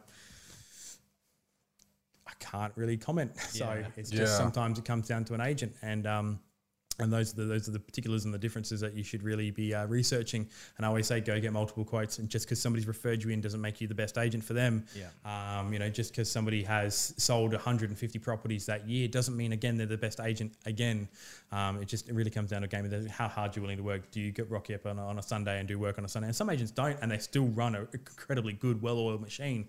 Um, but some of them do, and, and they just get things done. I like to. I feel like if you're going to pay me thousands of dollars to to look after your largest asset on the planet, I feel like there is no sleep, there is no rest until Yeah, it's done. exactly, Until yeah. it's done and it's unconditional and it's settled and everything's all good. Then you go, all right, I can have a breather. Um, you know, I can go to the pub and have a beer, and I don't feel so. Um, I guess uh, Guilty bad, almost, guilty. yeah. Yeah, Yeah, yeah, I feel like when I'm when I clock off a little bit um, on on somebody else's time, so to speak, I feel a bit guilty, and Yeah, yeah, I think that's probably one of the things that um, I guess probably makes me a good agent. But at the same time, really just I, I think maybe wears me out a little bit, or I can deteriorate a little bit, or or things around me get affected. Family, friends, I don't have much of a social life anymore, and and they get it. They're like, oh, can't can't invite him on a Saturday because he's got opens. Yeah. Can't invite him on a Sunday. And, you know, morning he's going to be doing callbacks and contracts and all that fun stuff. Maybe Sunday night, absolutely lock it in, sort of thing. So But I totally respect that grind though, Yeah. because I know where you're coming from, man. Because it's a Sunday morning where you, you could just be having bacon and eggs and hanging out. Correct. But instead, you've got that success Yep. mentality. Oh look! Like- put, I, once I put the suit on, that's it. It's like it's like I engage. If I go home and I continue working, I don't take the suit off because I feel like it's even just a mental thing. If I chuck trackies on, I'm like, that's it. I just Yeah. go flatline and I'm just laying in bed with uh, you know three slices of leftover pizza and I'm Yeah. I'm dust. That's Yeah. it. Um, but I'm the I- same with like if I want to like do exercise or whatever when I get home, like I'm like I get home and smash it out before, Yep. like maybe I'll strip down out of something, but like Yep. I'm not having a shower or doing No. anything that's slightly Slightly changing that thing Yeah. because I need to keep going. Otherwise, it's fucking game Absolutely, over. man. a hundred percent. And um, sometimes even going home kind of just starts making me go, oh, maybe I'll just go home and relax. But and then maybe pump out a few emails. And sure enough, I go, oh, I'll just chuck the trackies on, and then pump out a few emails, chuck the trackies on, sit down. TikTok or Yeah, Facebook, and I'm like, yeah, "Ah, yeah. it's just this spiral, Yeah, it's you know, hit the ground running sort of thing, and then it takes you a lot more to then get up and get out and go do that sort of stuff. But I would just rather smash it out in the office. I think that's just where That's what they're there for, Yeah. It's the exactly right. environment, Really right? just isolate your time and you focus on those sort of things and, and just get whatever you need done um, straight away. And if Yeah. you get home at nine o'clock, so be it. So how long have you been doing it for now? This is just over two years. Yeah, I okay, think. so- so um, but yeah, managed to. I guess with the company I started with, uh, managed to get a really lo- basically a lot of hands-on experience, and um, I think that uh, that was a really good, um, I guess, thing. It was a bit more of a, I have to admit, it's a bit more of a concentration camp, and um, it was just basically it's like you, you, you grind or you or you don't, and we don't particularly want you here, sort of Yeah. thing. It was a, it was very um, look if you Cutthroat. yeah, it was very cutthroat, and I think that particular uh, environment, um, I guess, kind of made me grind for the sake of you know, like I can do this, I can do this, I can do this. When everyone kind of doubted you, Yep. and, and Oh, some fuck of your yeah, it's abilities. fire, bro. You Oh, wanna prove 'em absolutely. wrong. It's just my competitive nature Yeah, as well too. yeah, I'm just exactly kicks the same. right back in. Yeah. As well. It's like, well, if you're saying I can't, I got to go do it two times better. Yeah, now. It's not exactly. like I just have to do it. I've got to actually go and show you that I've done it. Now Like, you're exactly mentally right. fucking kicking their Yeah, head exactly of doing right. it So- physically. and, um, knowing in the back of your mind that if they fuck around, you're ready to go as well. slash the car tires. That's the Parafield Gardens Oh, that's, out. that's, that's the northern suburbs kicking Well, right wow, back look what happened. Everyone but mine. That's so weird. Yeah, I don't know right. how that Fuck. happened. Yeah, Don't yeah. fuck with me again. Yeah, jump on your roof and that sort of fun stuff. all that fun stuff. So um, Star drop. and, and with the and with the pandemic coming in, we've seen a big pump in housing, haven't we? Yeah, We've look, seen I, a look, big- I thought, um, cool, pandemic's here, better get the resume up to scratch because it's going to be a dead industry, and it's literally just done a full opposite. 180. Yep. And um, I guess, look, I- I refer to it as stock levels, but people and sellers or potential vendors are just not really ready to to sort of hit the market because they don't really know what's happening or, or the, the uncertainty gives them fear. But then when they're seeing um, Mr. and Mrs. Vendor up the road who just sold their three bed, one, house, uh, one bath home in Paralowie for $100,000 more than Mr. and Mrs. Vendor on the other side um, only 12 months ago, they're like, okay, cool, this is, this is really cool. But they also know deep down that, um, you know, it's, it's probably a good time to sell. Probably not the best time to then go and buy an upsize. If you're downsizing, absolutely go. Yeah. You're in Golden Grove and you're going to downshift to like a two bedroom over in the you know western suburbs. You get nine, 1 million, 1.1 million for that. You downsize to 4, 450, 500 Yeah. over there. Wicked. You've capitalized. money. Yeah, you make 10% on the property you sold. You pay 10% on the property you buy. But if that sold for more, then Yeah. the math works out and you pocket a bit of a difference. Exactly. If you're upsizing or you're getting into the market, I do feel sorry for you. not a good time. Yeah. It's Yeah. definitely not the best time, but I do feel sorry for you. But if you do need a, just an update or a second opinion, don't hesitate to call. It's just, it- yeah, it's just not. It doesn't mean you have to sell. If somebody, an agent, pops out and says "G'day," you don't have to sell. Yeah, no, You know, if someone brings you a buyer an offer, you don't have to take it. It's Yeah. just as simple as that. But it's always good to sort of get a bit of a health check on the old property. It's Oh, like I said, it's your biggest asset on the planet. It's just like your health insurance. You better have it, sort of thing. Yeah, so it's your castle, bro. exactly, mm. And exactly. When we when we caught up on the phone when we were trying to tee up this episode, I remember I was we were talking about it and I was saying like you know, for you one of the things that you've had, especially when you were in that cutthroat cutthroat situation, but you also realised and understood that like uh, that being as as genuine and um, you know caring and, and empath- empathetic as possible has made a big difference for you as well because it's very easy to just become one of those you know you, you need you might need to be ruthless with your work ethic and whatever Absolutely. else but you don't need to be ruthless with the clientele No, or whatever no, else the- you know These, these are people. These are human beings, and these these people just aren't like you know farm animals. And a lot of people would just go like, "Oh, that's that's you. You know, you, your client is just a you know a, a, piece of meat or something like that." I never look at a person like that. I want to get to know you first. I want to know what you're interested in, what your home goals, your, your next five to ten years aspirations looks like. What do you do for work? What do you do for hobbies? Like, what do you guys do together? Um, I really like to get to know them first, and then be like, look at the end of the day, I want to service you as best I possibly can because I feel like once I commit to somebody and I really, like, I guess, appreciate them and, and, and as people and I get attached to them, I feel like I really just ramp it up again for the uh, for these people. And I've sold uh, homes for friends and family even this year, and I've got them exceptional results. And that part just makes me feel better. It's Yeah, not necessarily about the money; it's just that part to me, just changing somebody's life. Um, and I know life isn't always about money. It's not. That- That's hundred percent evident. Um, sometimes it's just about having good people around you and having a, just a good time and, and just sitting back and, and riding life. Um, Money also facilitates good Look, times too. it does. you know? It definitely does. Like money, money, you know, um, can can create forms of happiness. I mean, like some people, the old saying is, "I'd rather cry my BMW than my, you know, my uh, Suzuki Swift." Yeah. No, no offense to the Suzuki Swift. Yeah, yeah, They're yeah. absolute goals. Ain't no, ain't no BMW. Yeah, I know BMW. So um, I mean, and wiping tears, the hundred dollar bills has always been a good one too. But Yeah, at yeah, the end of the day, like I would sometimes I'd, I could potentially trade it all in for some beers with the boys. Yeah. Yeah, look, at it, I think it's you know uh, the important thing is balance, but I think the goal that you have in mind is to fucking hustle your absolute dick off to get yourself to a point that you're not. You don't want to be 65 before you're Correct. like, oh, beers are the boys, Yeah, and fucking yeah, half of them are dead or Exactly. you know whatever. And you're just in the same sort of spot as you were.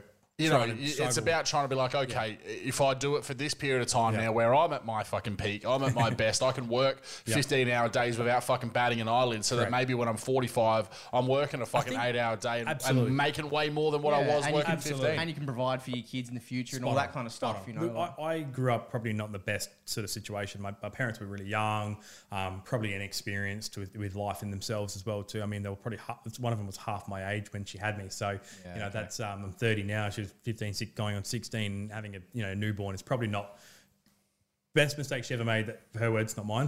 Um, Yeah. But she goes, But you know, still I probably You're would have done you're a- this you're a kid, you know, yeah, you're- exactly. you are. you're growing and I wasn't probably the best kid either. Too. I just I think it was just very dysfunctional, and I, I created um, dysfunctional habits, and um, and uh, probably wasn't the most easiest going kid. Even if I knew I was doing the wrong thing, I just Yeah. kind of was like, oh, I'll do Leaned it anyway. into it a yeah, little bit, whatever. yeah. like it is. I'm just a kid. I can get away with it, but that that, that doesn't last forever, and you know. So, um, but yeah, I think um, I would like to have, I guess, a level of like functionality and stability as I get Mm-hmm. older, and if I decide to have a family, um, I would like to be, be able to provide absolutely everything for Yeah, them. man. And if, that, if I've got to sacrifice a couple of hard slog uphill years.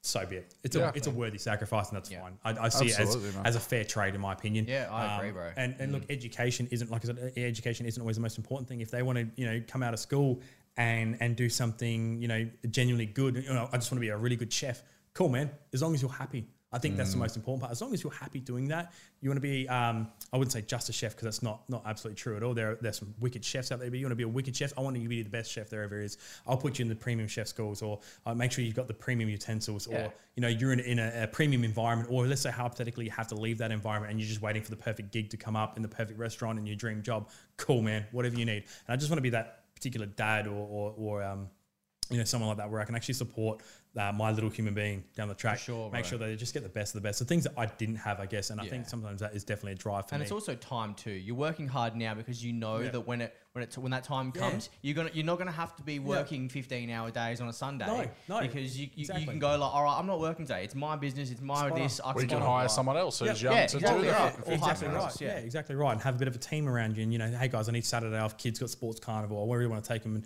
and make sure it kicks ass at footy or whatever, or going to drop the boy off at uh, airport because he's making it to you know Canberra for uh, you know SAPSASA or sports running or whatever he wants to do.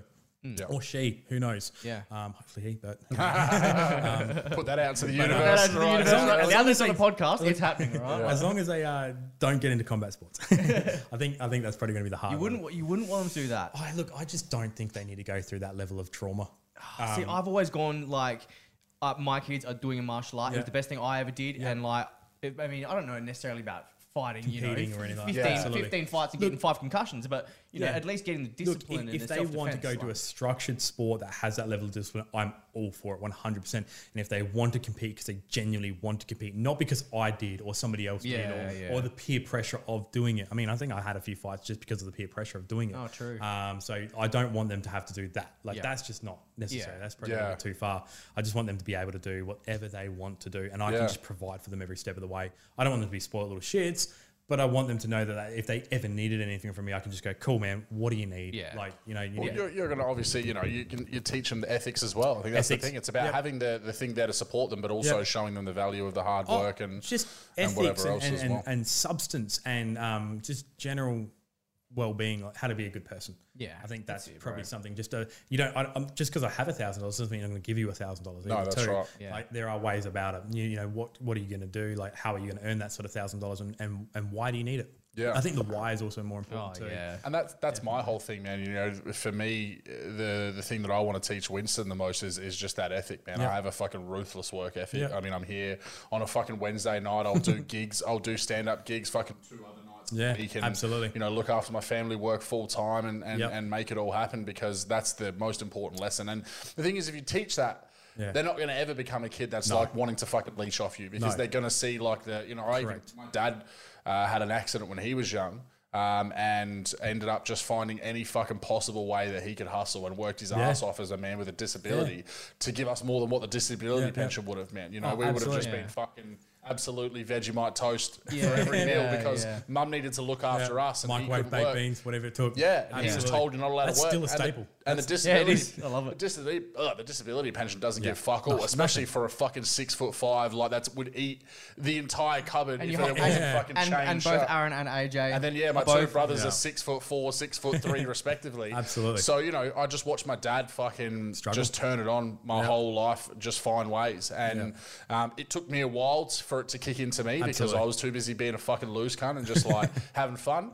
But once it, once it, uh, especially uh, Erica falling pregnant, and as soon as that flick switch, That's like- mentality, because when I was just responsible for myself, Yeah. if I was fucking eating whatever or or eating beers for dinner, you know, then there was, I didn't really give a shit. 'cause No, it's only no, me. absolutely not. Like I would pay my rent or wherever I was Yeah. living, and you know, pay my few bills that I had, Yeah. and then just barely fucking scrape by. And I didn't really Absolutely. give a shit. You know, take sick days, whatever. And then now, you know, as soon as I've had that kid and someone I'm switch. responsible for someone else, Yeah, yeah. the work ethic just went through the fucking roof, man. Well, kind of it kind of weirds me out because sometimes I like to think I've got a good, pretty work, good work ethic, and I kind of go, well, what happens when I do have kids? Will I just get harder, or will I do it like a reverse effect? I, I just don't know. So Yeah, you never know until you get there. Well, I that's guess. it. That's it. Let's, I think for you though, like already having it now, no, with that in mind, Yeah. hopefully you will go. And uh, as long as you catch yourself, man, it's like one of I those things where I have to you remind watch it in every movie plot ever, and that's what I'm always fearful of as well. You know, I don't want to be, I never want it to get to that situation. Like if a job comes up, it could be the dream, you know, the biggest dream job of mine. But if I can see the writing on the wall that it's going to take. So much of my time away, yeah. Um, then you know I have to be conscious of that because Absolutely. for me as well, working from home and through the pandemic, I didn't realize how much I was actually struggling before It's working hard. five days a week from the city Yep.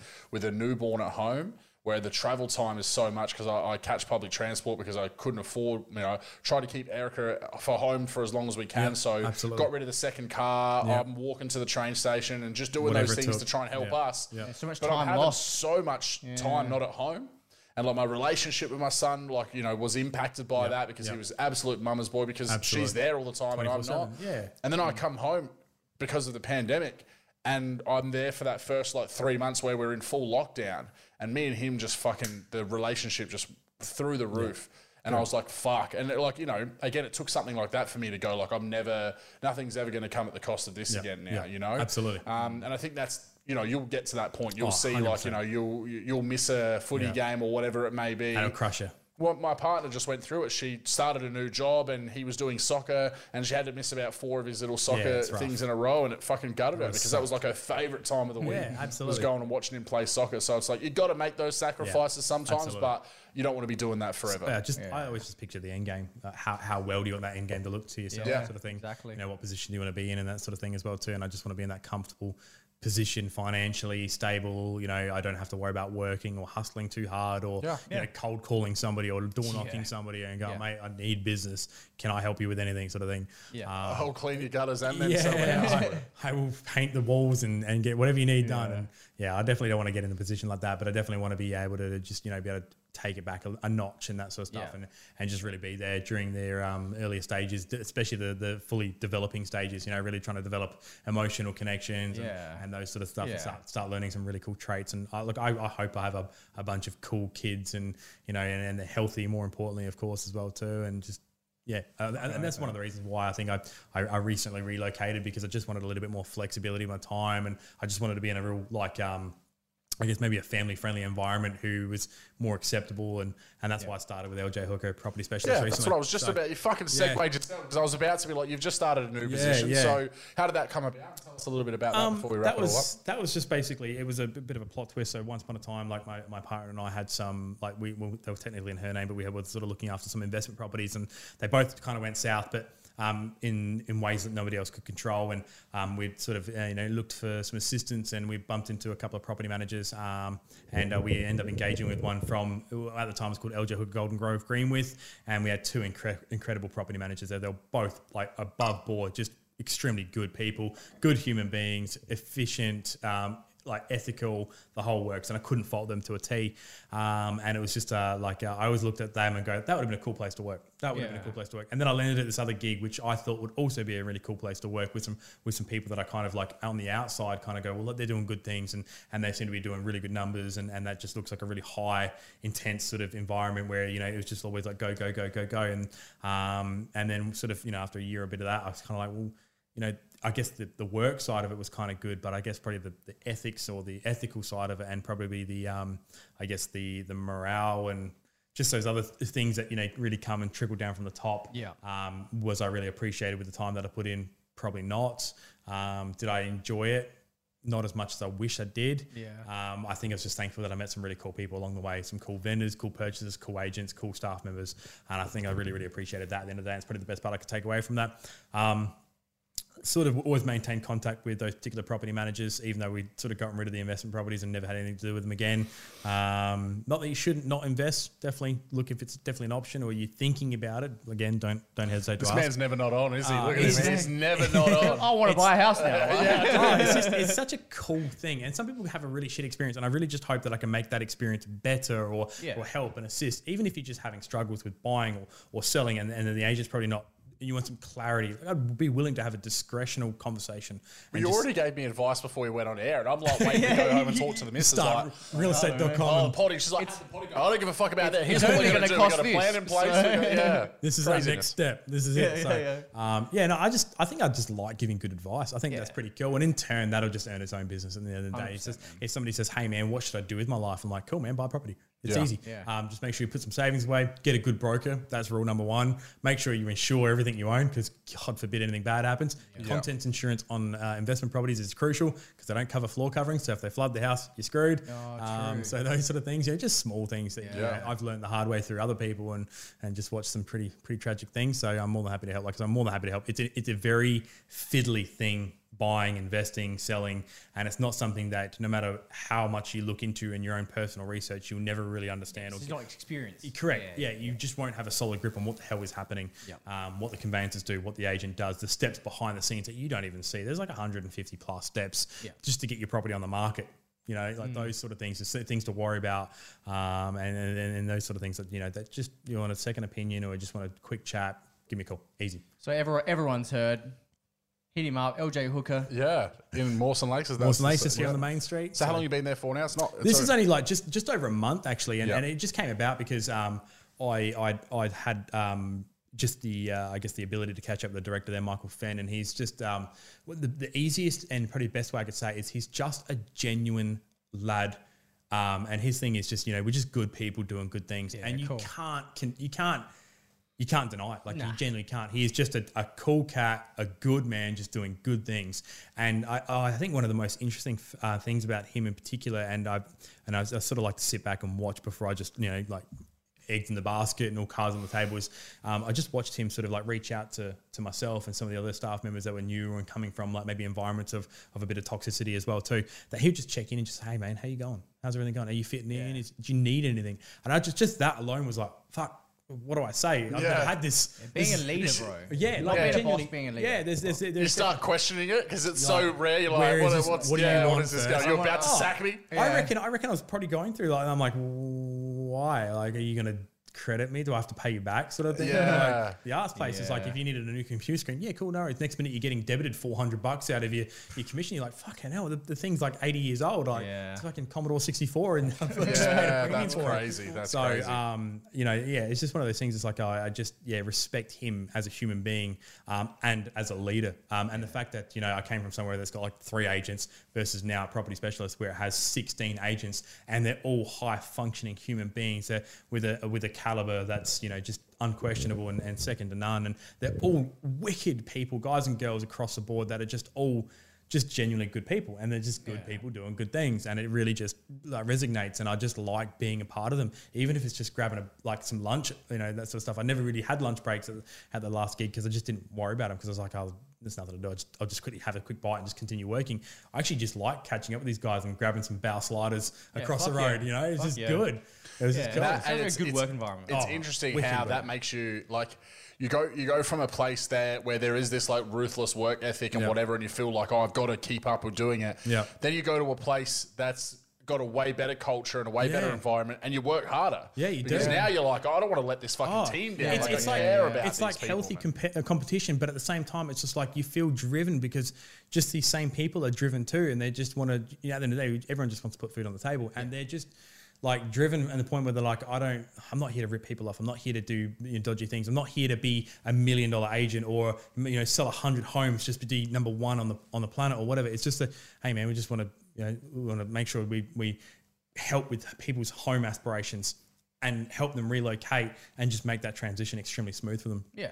Just like if I was selling a treadmill yeah. or, or doing something else, you know, it just it's just it's just such a rewarding experience. Um, and I wish I could help more people every day as well too, doing that exact and same thing. And we need thing. more of that in fucking every industry. in Oh, my every opinion. industry. totally. oh, if I want to go get my car service down at Old Toyota again, I just want to be when I walk in there, they're like, "Mate, what do you need?" I Yeah. just, Yeah. just want to get you know some oil checked. I'm like, "Cool. Do you need anything else? Like, is there anything else we can do to help?" Oh, I don't know. Do you want to just check the wheel balance? And beautiful. Like, I'd love to have that experience Yeah, every time. exactly. It's costing them nothing. They have Mm. a multi-billion-dollar facility just sitting there. Why not just be like that? And they are. They're Yeah. pretty good at Old Yeah. Toyota. I have to admit. Yeah. So- Well, that's what I was just going to say. When I recently went in, and it was just like it was just something small as like the guy was like, the, "Hey, the customer service was amazing." Yeah.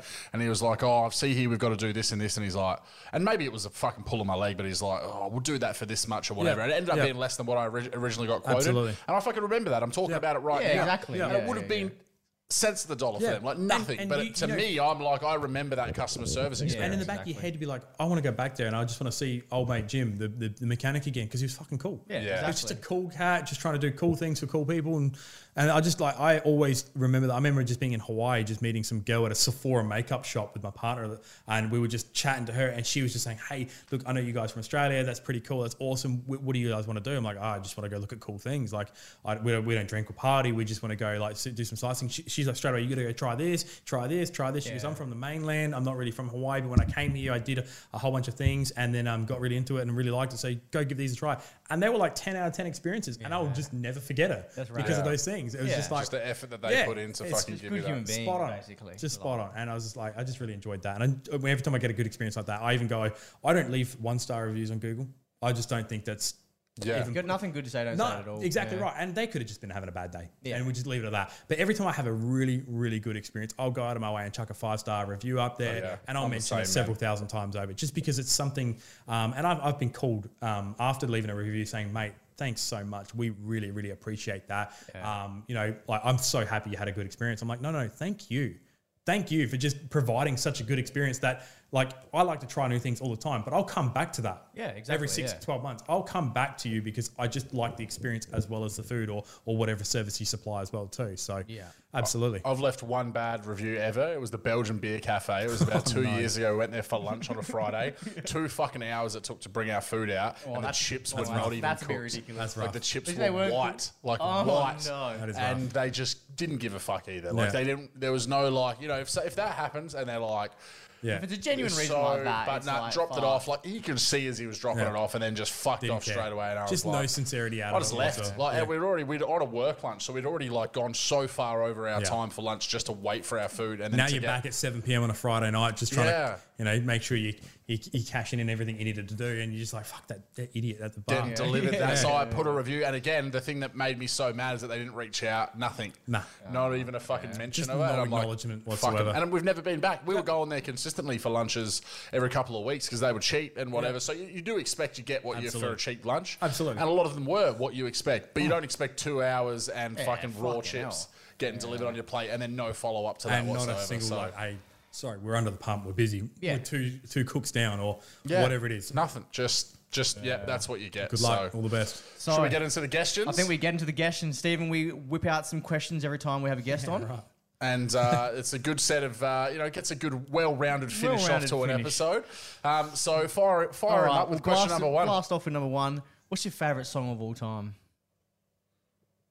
Shit. I'm, I'm, I'm like a bit of a weirdo because I could go from Slipknot to Tiesto to Fuck yeah. Eminem to Yeah, you know it's just a real combination. So we always f- uh, follow that up by saying you can work with a top three if, if you can't alright. really Yeah, think of one. top three, but then yeah. after you give us a top three, we're going to be like fucking pick one. Yeah. all right, all right. I, I always go like before I forget for a Slipknot. That's just an absolute old school banger. tune. I We just- haven't had a Slipknot that call was my yet. first Yeah. ever walkout fight song before Yeah? I forget, so I just won't ever forget that one. Um, And I then like- got CTE and forgot. yeah, pretty much, yeah. Forgot he walked out to it. Got to remind myself. Well, there's a couple of songs that I actually don't remember. Yeah. And um, uh, Immortal Technique and Diabolic do one called Frontlines, and that that's an absolute fucking goer as well too. Actually, Immortal Technique. That's a fucking Yeah. thing I haven't heard of for a that's while. um, dude. yeah, just a bit of something a bit darker. Yeah, as his well, shit's too. hard, man. He slaps, yeah. I love it. I can't get enough of it. I mean, like if I ever need to get pumped up and go to the gym, I'll just chuck some of his on. Yeah. Or if I get real angry and just want to like you know use re- rezone that energy, um, and then I'll just chuck Tiesto Adagio for strings, just because, just a just a real mellow out, no vocals, just leave me alone sort of thing. Just Yeah. play that on repeat a few times over. There's there's half an hour done. Fuck so yeah. Yeah, I don't know. I just, but I would probably say at the moment, if you asked me to listen to one of those, I'd probably put Frontlines on just because. Yeah. Cool. That's just one There you of those. go. just All right. pump me It's funny that Adagio for Strings Drugs. I fucking love that song. great And song. I've got about five remixes in the archives of that song. Like a really absolutely. fucking hardcore one. But one time I- I remember it distinctly. I was on Kangaroo Islands. My family's from KI. And um, my uncle was sitting there watching some black and white war movie. And obviously, that's a song. Like the, the tune of that is like an old- like. so there's like the saddest like war, like people dying, and then you can just hear the. I'm like, that's fucking Tiesto. Yeah, I always remembered that. no, it's, a, it's, Um, a, it's a good song, and that's uh, one of those ones. It's like an odd one. Of I look, I, this is this is crazy. I like Lana Del Rey.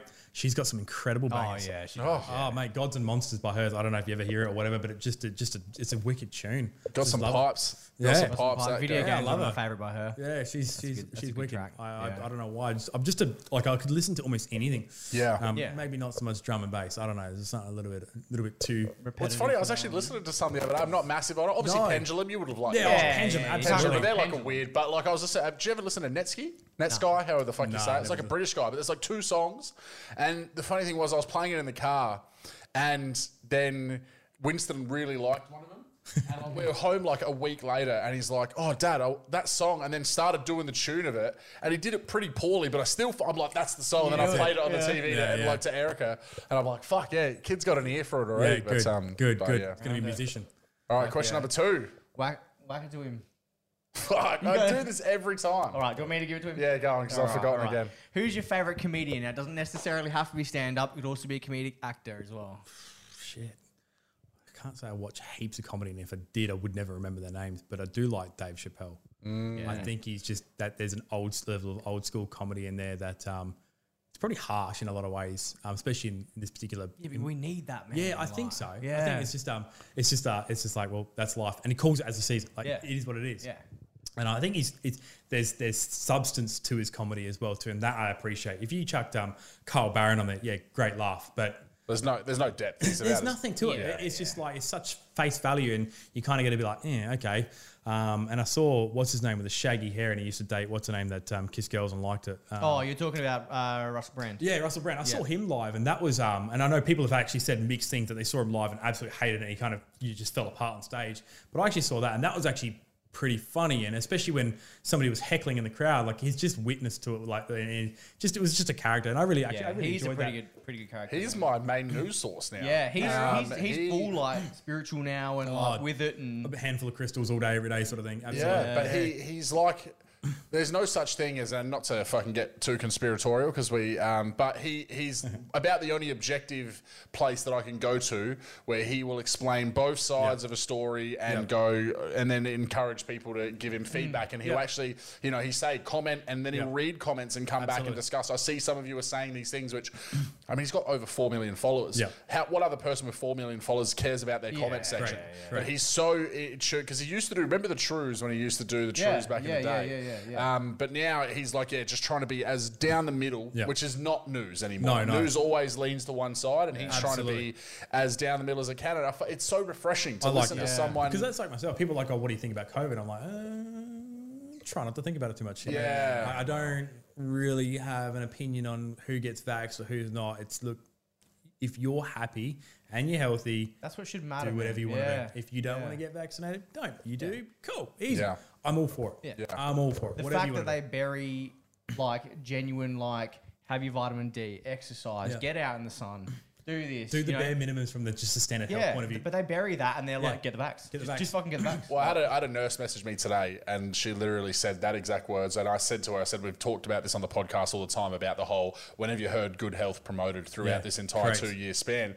And when it, so, the, and the thing that has annoyed me more than anything is that the dissenters, the people that are speaking up against that, are constantly dubbed as brain dead fucking idiots. So when a nurse messages me and echoes the same thing that Yeah. we've been saying, that's it, it makes me happy because it's good to be vindicated Yeah, because. I'm not a medical professional. Absolutely. But to hear a medical professional echo the exact same things that I have, it makes me go. But it, then it makes me angry as well because I'm sick of this narrative of anyone who's cautious or concerned or wants to have a discussion Is about it instantly is a fucking Yeah, exactly. lunatic. Yeah. Uh, and yet, you know, and that's the whole thing. Is that I, I don't. We've always said this when we talk about these kind of things. We don't want to be the the crazy No, person screaming from absolutely the rooftop, but we should be able to have an open I think so, one hundred percent. And I think I think there's a, there's a lot of like crowd that initially was like, I, I'm not getting vaccinated because I don't trust it. Blah blah blah. Cool, no worries. And a lot of them have then gone vaccinated, and then they've instantly just turned into like, oh, you may as well just go get vaccinated. I'm fine. I'm healthy. Look at me. Cool. I'm glad you're healthy, happy, and whatever. That's all fine as well. And there's just a big portion of people that are just like still not sure yet. And I'm probably one of those people. I'm just Yeah. still not hmm. one hundred percent sure. yeah, hmm. we should have a right to be uncertain Yeah, about I things. think so. I think as a, as a standard human right, I'm allowed to question what if and Yeah. and- Well, another why. interesting thing that one of the nurses told me because um, she was telling me how she's uh, seven months pregnant Yeah. on maternity leave already, so Yeah. she's not client facing anymore. Correct. And they're trying to push her to get it because Yeah. of the deadlines of the company, and she's like, "I'm not having it when I'm pregnant, and Correct. I'm no longer there." Like, Correct. and so then she's ended up having to fight for her employment, sort Yep. of thing, Yep. because she's like, "If I have to get it when I'm back at work, then all right, but right now, why the fuck would I go and have it Absolutely. when I'm going to be at home?" Correct. And if I- any of the other businesses or whatever don't want me to walk Yep. in there, then I deal with that myself. But right now, I'm not one of your employees that's a part. So it's that level of like push into people's lives. I've always been a, like, a bit of advocate. If you try and force me to do something I don't want to do, I'm probably going to resent the idea a little bit more as well too. And I think that is probably just a common human behavior as well. So Yeah. it's not something like I just automatically go like, oh, I'm just going to resent that now, and I'm just going to do everything I possibly can to stop doing that. Unless you genuinely provide substance and win me over, then I just don't see the point. Yeah. And that's the stuff. And if you keep going like trying to force it down my throat, I'm just going to go, look, I'm going to regurgitate all of this back up, and I just don't want it. Yeah. Well, the argument that I heard from someone that made me think about this stuff really a couple of years ago, and they said, "Where does that end? Where does Yeah. this whole? They might be able to sell you on the benefits Yeah. of this right now, Yeah. which again they're not doing a great job of for me personally, and it It's a bit seems free like a lot of other candy, isn't people. it? Get vaccinated and get a million dollars. Yeah, Like, but at what point is it? And the thing he says, and, and again, the idea of where we're at now sounded crazy to me. When someone said, "Oh, yeah, they're going to be trying to push everyone to be getting," I was like, "Yeah, that seems a bit extreme." And we're here now. And what he said is like, when does it become? No, you need to take this pill because you're being a little bit like crazy. Yeah. You're saying some things that we don't agree with, and now we're mandating that you need to have these stay Spot on. Spot nar- stay on the straight and narrow. People are going to hear me say that and be like, "That's fucking outrageous." How is it that much further than where we're at right now? Well, I kind of get a little bit interested in the idea of like, um, say, 12 months ago, I was like, vaccine me quick, hurry up and get a vaccine. I, I want to live a normal life. But then you kind of go, hasn't really affected us too much. And now you're kind of forcing this vaccine. You, you can't hear a couple of horror stories and you're not too sure if this is the right thing to do or not. And you're like, well, hold on, when was the last time we had a case sort of thing? And like, Yeah, do well, we Yeah, really the, case, need the it? case to death ratio is all out of whack, man. It's like it's like a ninety nine point nine seven percent survival rate for our age group, and it's just like, oh, it's almost more risk getting Yeah. the vaccine than there is getting the fucking virus. Exactly. I kind of like, well, what, mm, grandma and granddad, they can go get it if they need it because, you know, they're a higher risk human Yeah. being. And, and if they want to get it, I'm all for it. I'll support them every step of the way. And as, as long as they're happy and they become healthy um, Yeah. or, or stabilized and, in a, and if anything was to go a little bit pear shaped and that sort of stuff. Um, and yeah, like I'm in a high, unfortunately, I'm in a bit of a high sort of weird environment where I'm dealing with also tenants and, Yeah. and elderly and that sort of stuff. So I would probably would kick myself if I ever, um, you know, was to sort of inhibit somebody's lifestyle by Yeah. you know contracting it and passing it on. Um, but I guess it's one of those things. It's like you can't, again, you can't live in a bubble. no, no, spot on, spot on. It's just there. Sometimes it's just is what it is, and you can't do anything about it. You just, Yeah. I just accept it for what it is. So Yeah, Yeah. and it's yeah. you know it's always been a thing for me is just that this encroachment on our lives where we feel like we're just slowly losing control of every Yeah. aspect of it. That should scare the fuck out of everyone. yeah, it does Like worry me a more than bit. COVID, it should be like if you like everyone should have a right to autonomy. And the argument against it is like, yeah, but if you want to live in this world, well, I don't want to. I, Yeah. I don't want to live in a world just that sounds where like martial that's law a little bit. Yeah, exactly, yeah. bro. Like, that- how many that's never ended sci-fi well. movies Yeah. have their like you know you look at 1984 the novel or any of these sci-fi movies Yeah. that we watch we're like wow wouldn't like to live in this dystopia Yeah. and then we slowly see the things happening to us Yeah. like there was a um oh, I, I forgot to send this to you but they literally in Utah they Yeah. said oh we're bringing out a new uh, online ID and in the fine print, it said like will contain things like social credit score, Yeah, which is what's card- happening in China. yeah. Yeah. And we all go, oh, well, that will never happen to us because we're not in a communist country. Well, in America, that's a fucking democracy. And if they're releasing this ID that's going to contain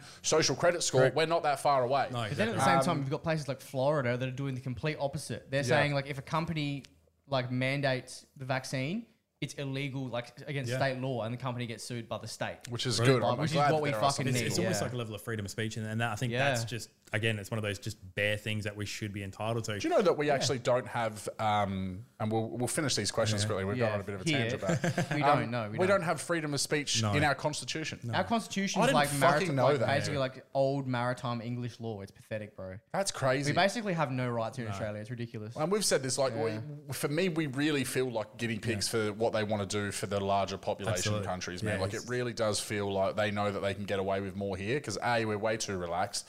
B, we're too small. We don't have guns. Um, we don't have guns anymore because what they fucking did to get rid of those. Um, it's yeah, it's insane to me, man, and I, it's it's frustrating because, and for me. I kind of feel like I've had my tongue ripped out. My Facebook yeah. gets deleted from existence when I speak up against the concerns I had with the, the pandemic last year. You know, I wake up to it completely gone.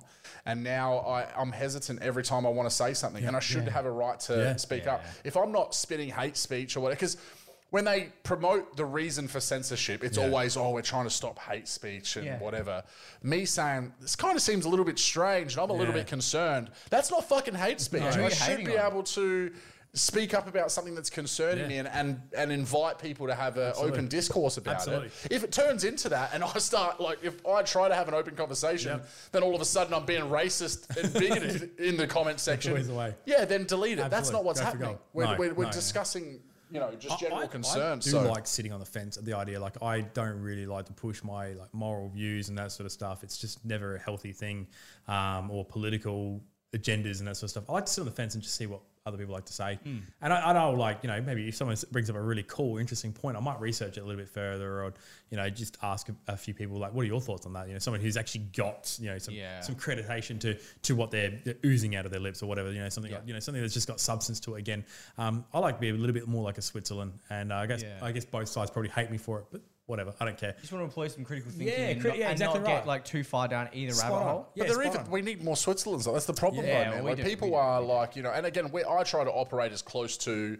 the middle of possible, or Yeah. at least again understand both sides. And, Yeah, and yeah, you know, of course, I, I do lean in one direction. reason. Just pitch reason. Yeah, I- yeah, I think that's, exactly. that's, that's- a lot of people are just unreasonable, and you pitch a bit of reason and you consider crazy, and you don't. They're not even too sure which side you're batting for yet. Yeah. and you just like And you're, not, just you're, like, nah. you're literally just trying to defend somebody who's like, oh look, I'm not an anti-vaxxer, but I'm just not too sure about a vaccination that has been produced in They hear less than that six trigger months. word and they're Yeah. like, oh, fucking Oh, anti bang that off, and then that's it. And, and that's what uh, that's what really, I guess, upsets me about where Yeah. we're at at the moment because we need to be unified more than ever. Absolutely. And yet this stuff is just dividing us straight down. I the think we fucking should all just come together and fight fuel prices. I think that's the biggest. Oh, mistake. bro, this dollar ninety shit yeah. can fuck off. When, when we were oh, is it log- expensive at the moment, is it? Yeah. Oh yeah, fuel card, Mr. Fuel Card. Oh, Fuel card, yeah, company yeah. car over here. Yeah, Motherfuckers, look at it. wow. The old freebies, eh? Yeah. Thought I was doing well. Yeah, fuel card just goes in and $1.90 like, though. fills up a jerry can and just leaves it somewhere, just like just for someone to pick Buries up. it, like- Yeah, he's Fills up got a couple ten of- jerry cans. in. Gallons at the back, yeah.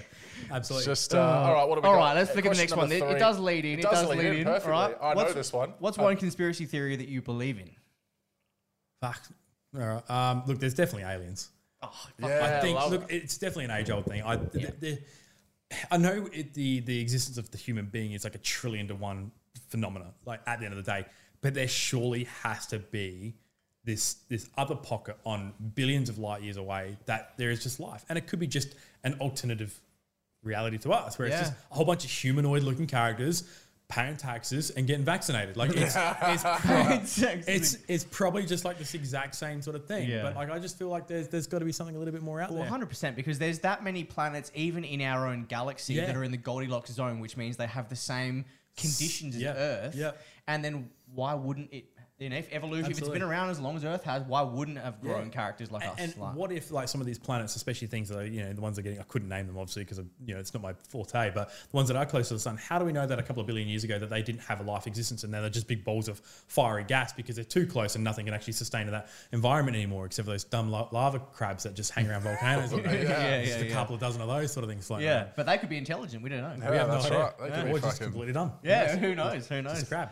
Um, That's so, a good one. Yeah, I don't know. I think that's just probably the, the number one conspiracy theory I've probably had in the back of my head since I was like five years old. There's got to be aliens. Yeah. Yeah. And um, if somebody finds them, cool. We'll come on down, welcome Can't to the wait. party.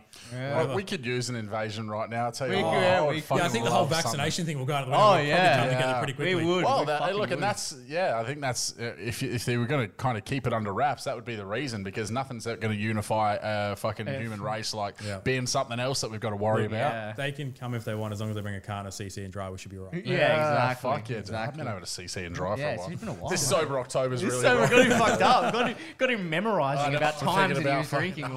Like, Um, all right, well, s- let's hit him with the last question. Go on. All right, last the last question. question. Let's Um, do it. the final question is: Would you rather fight? And you've got the experience here as yeah. well.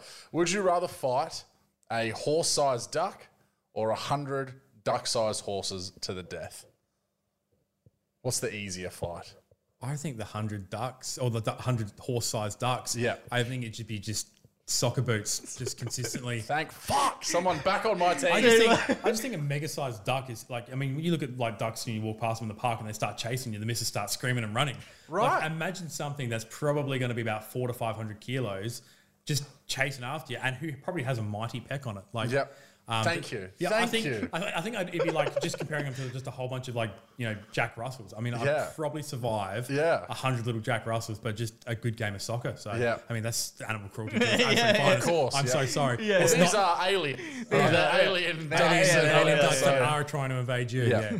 Yeah. Um, but yeah, no, I think the, the hundred would just be pretty. All right, you've got one God, on your team. The- finally. The, Because last like, It'd be like playing Call of Duty Zombies. You just kind of run to like an open space. Yeah, and just fire like in get a couple, 'em- get 'em to into a fucking, uh, yeah, what do you funnel them in. Yeah, Yeah, that's so fine. good. The way I think about it though is like if they're actually this is why I always go the one uh, horse-sized duck is because the muscle density, right? The muscle density of these little horses is still going to be fucking hectic. You might reckon stub, you're you getting get stub a toe or two. And there's yeah, you might fight, you might but- yeah, but but also just because it's bigger, it's a duck. It's not going to have much go behind it. Let's be real. I don't know, man. That's not- look- I've, I don't know, I've man. seen kids might get chased by ducks Yeah, and I've be seen- fearful for It their might be lives. loud and aggressive, but I don't know. I, I, they, they don't look like the most mobile creatures. But it's horse. They like, Look, I they- finally get they someone buck, on bro. my side, and he's just- fucking having to try and justify. But you do this his- every time. Yeah, I know.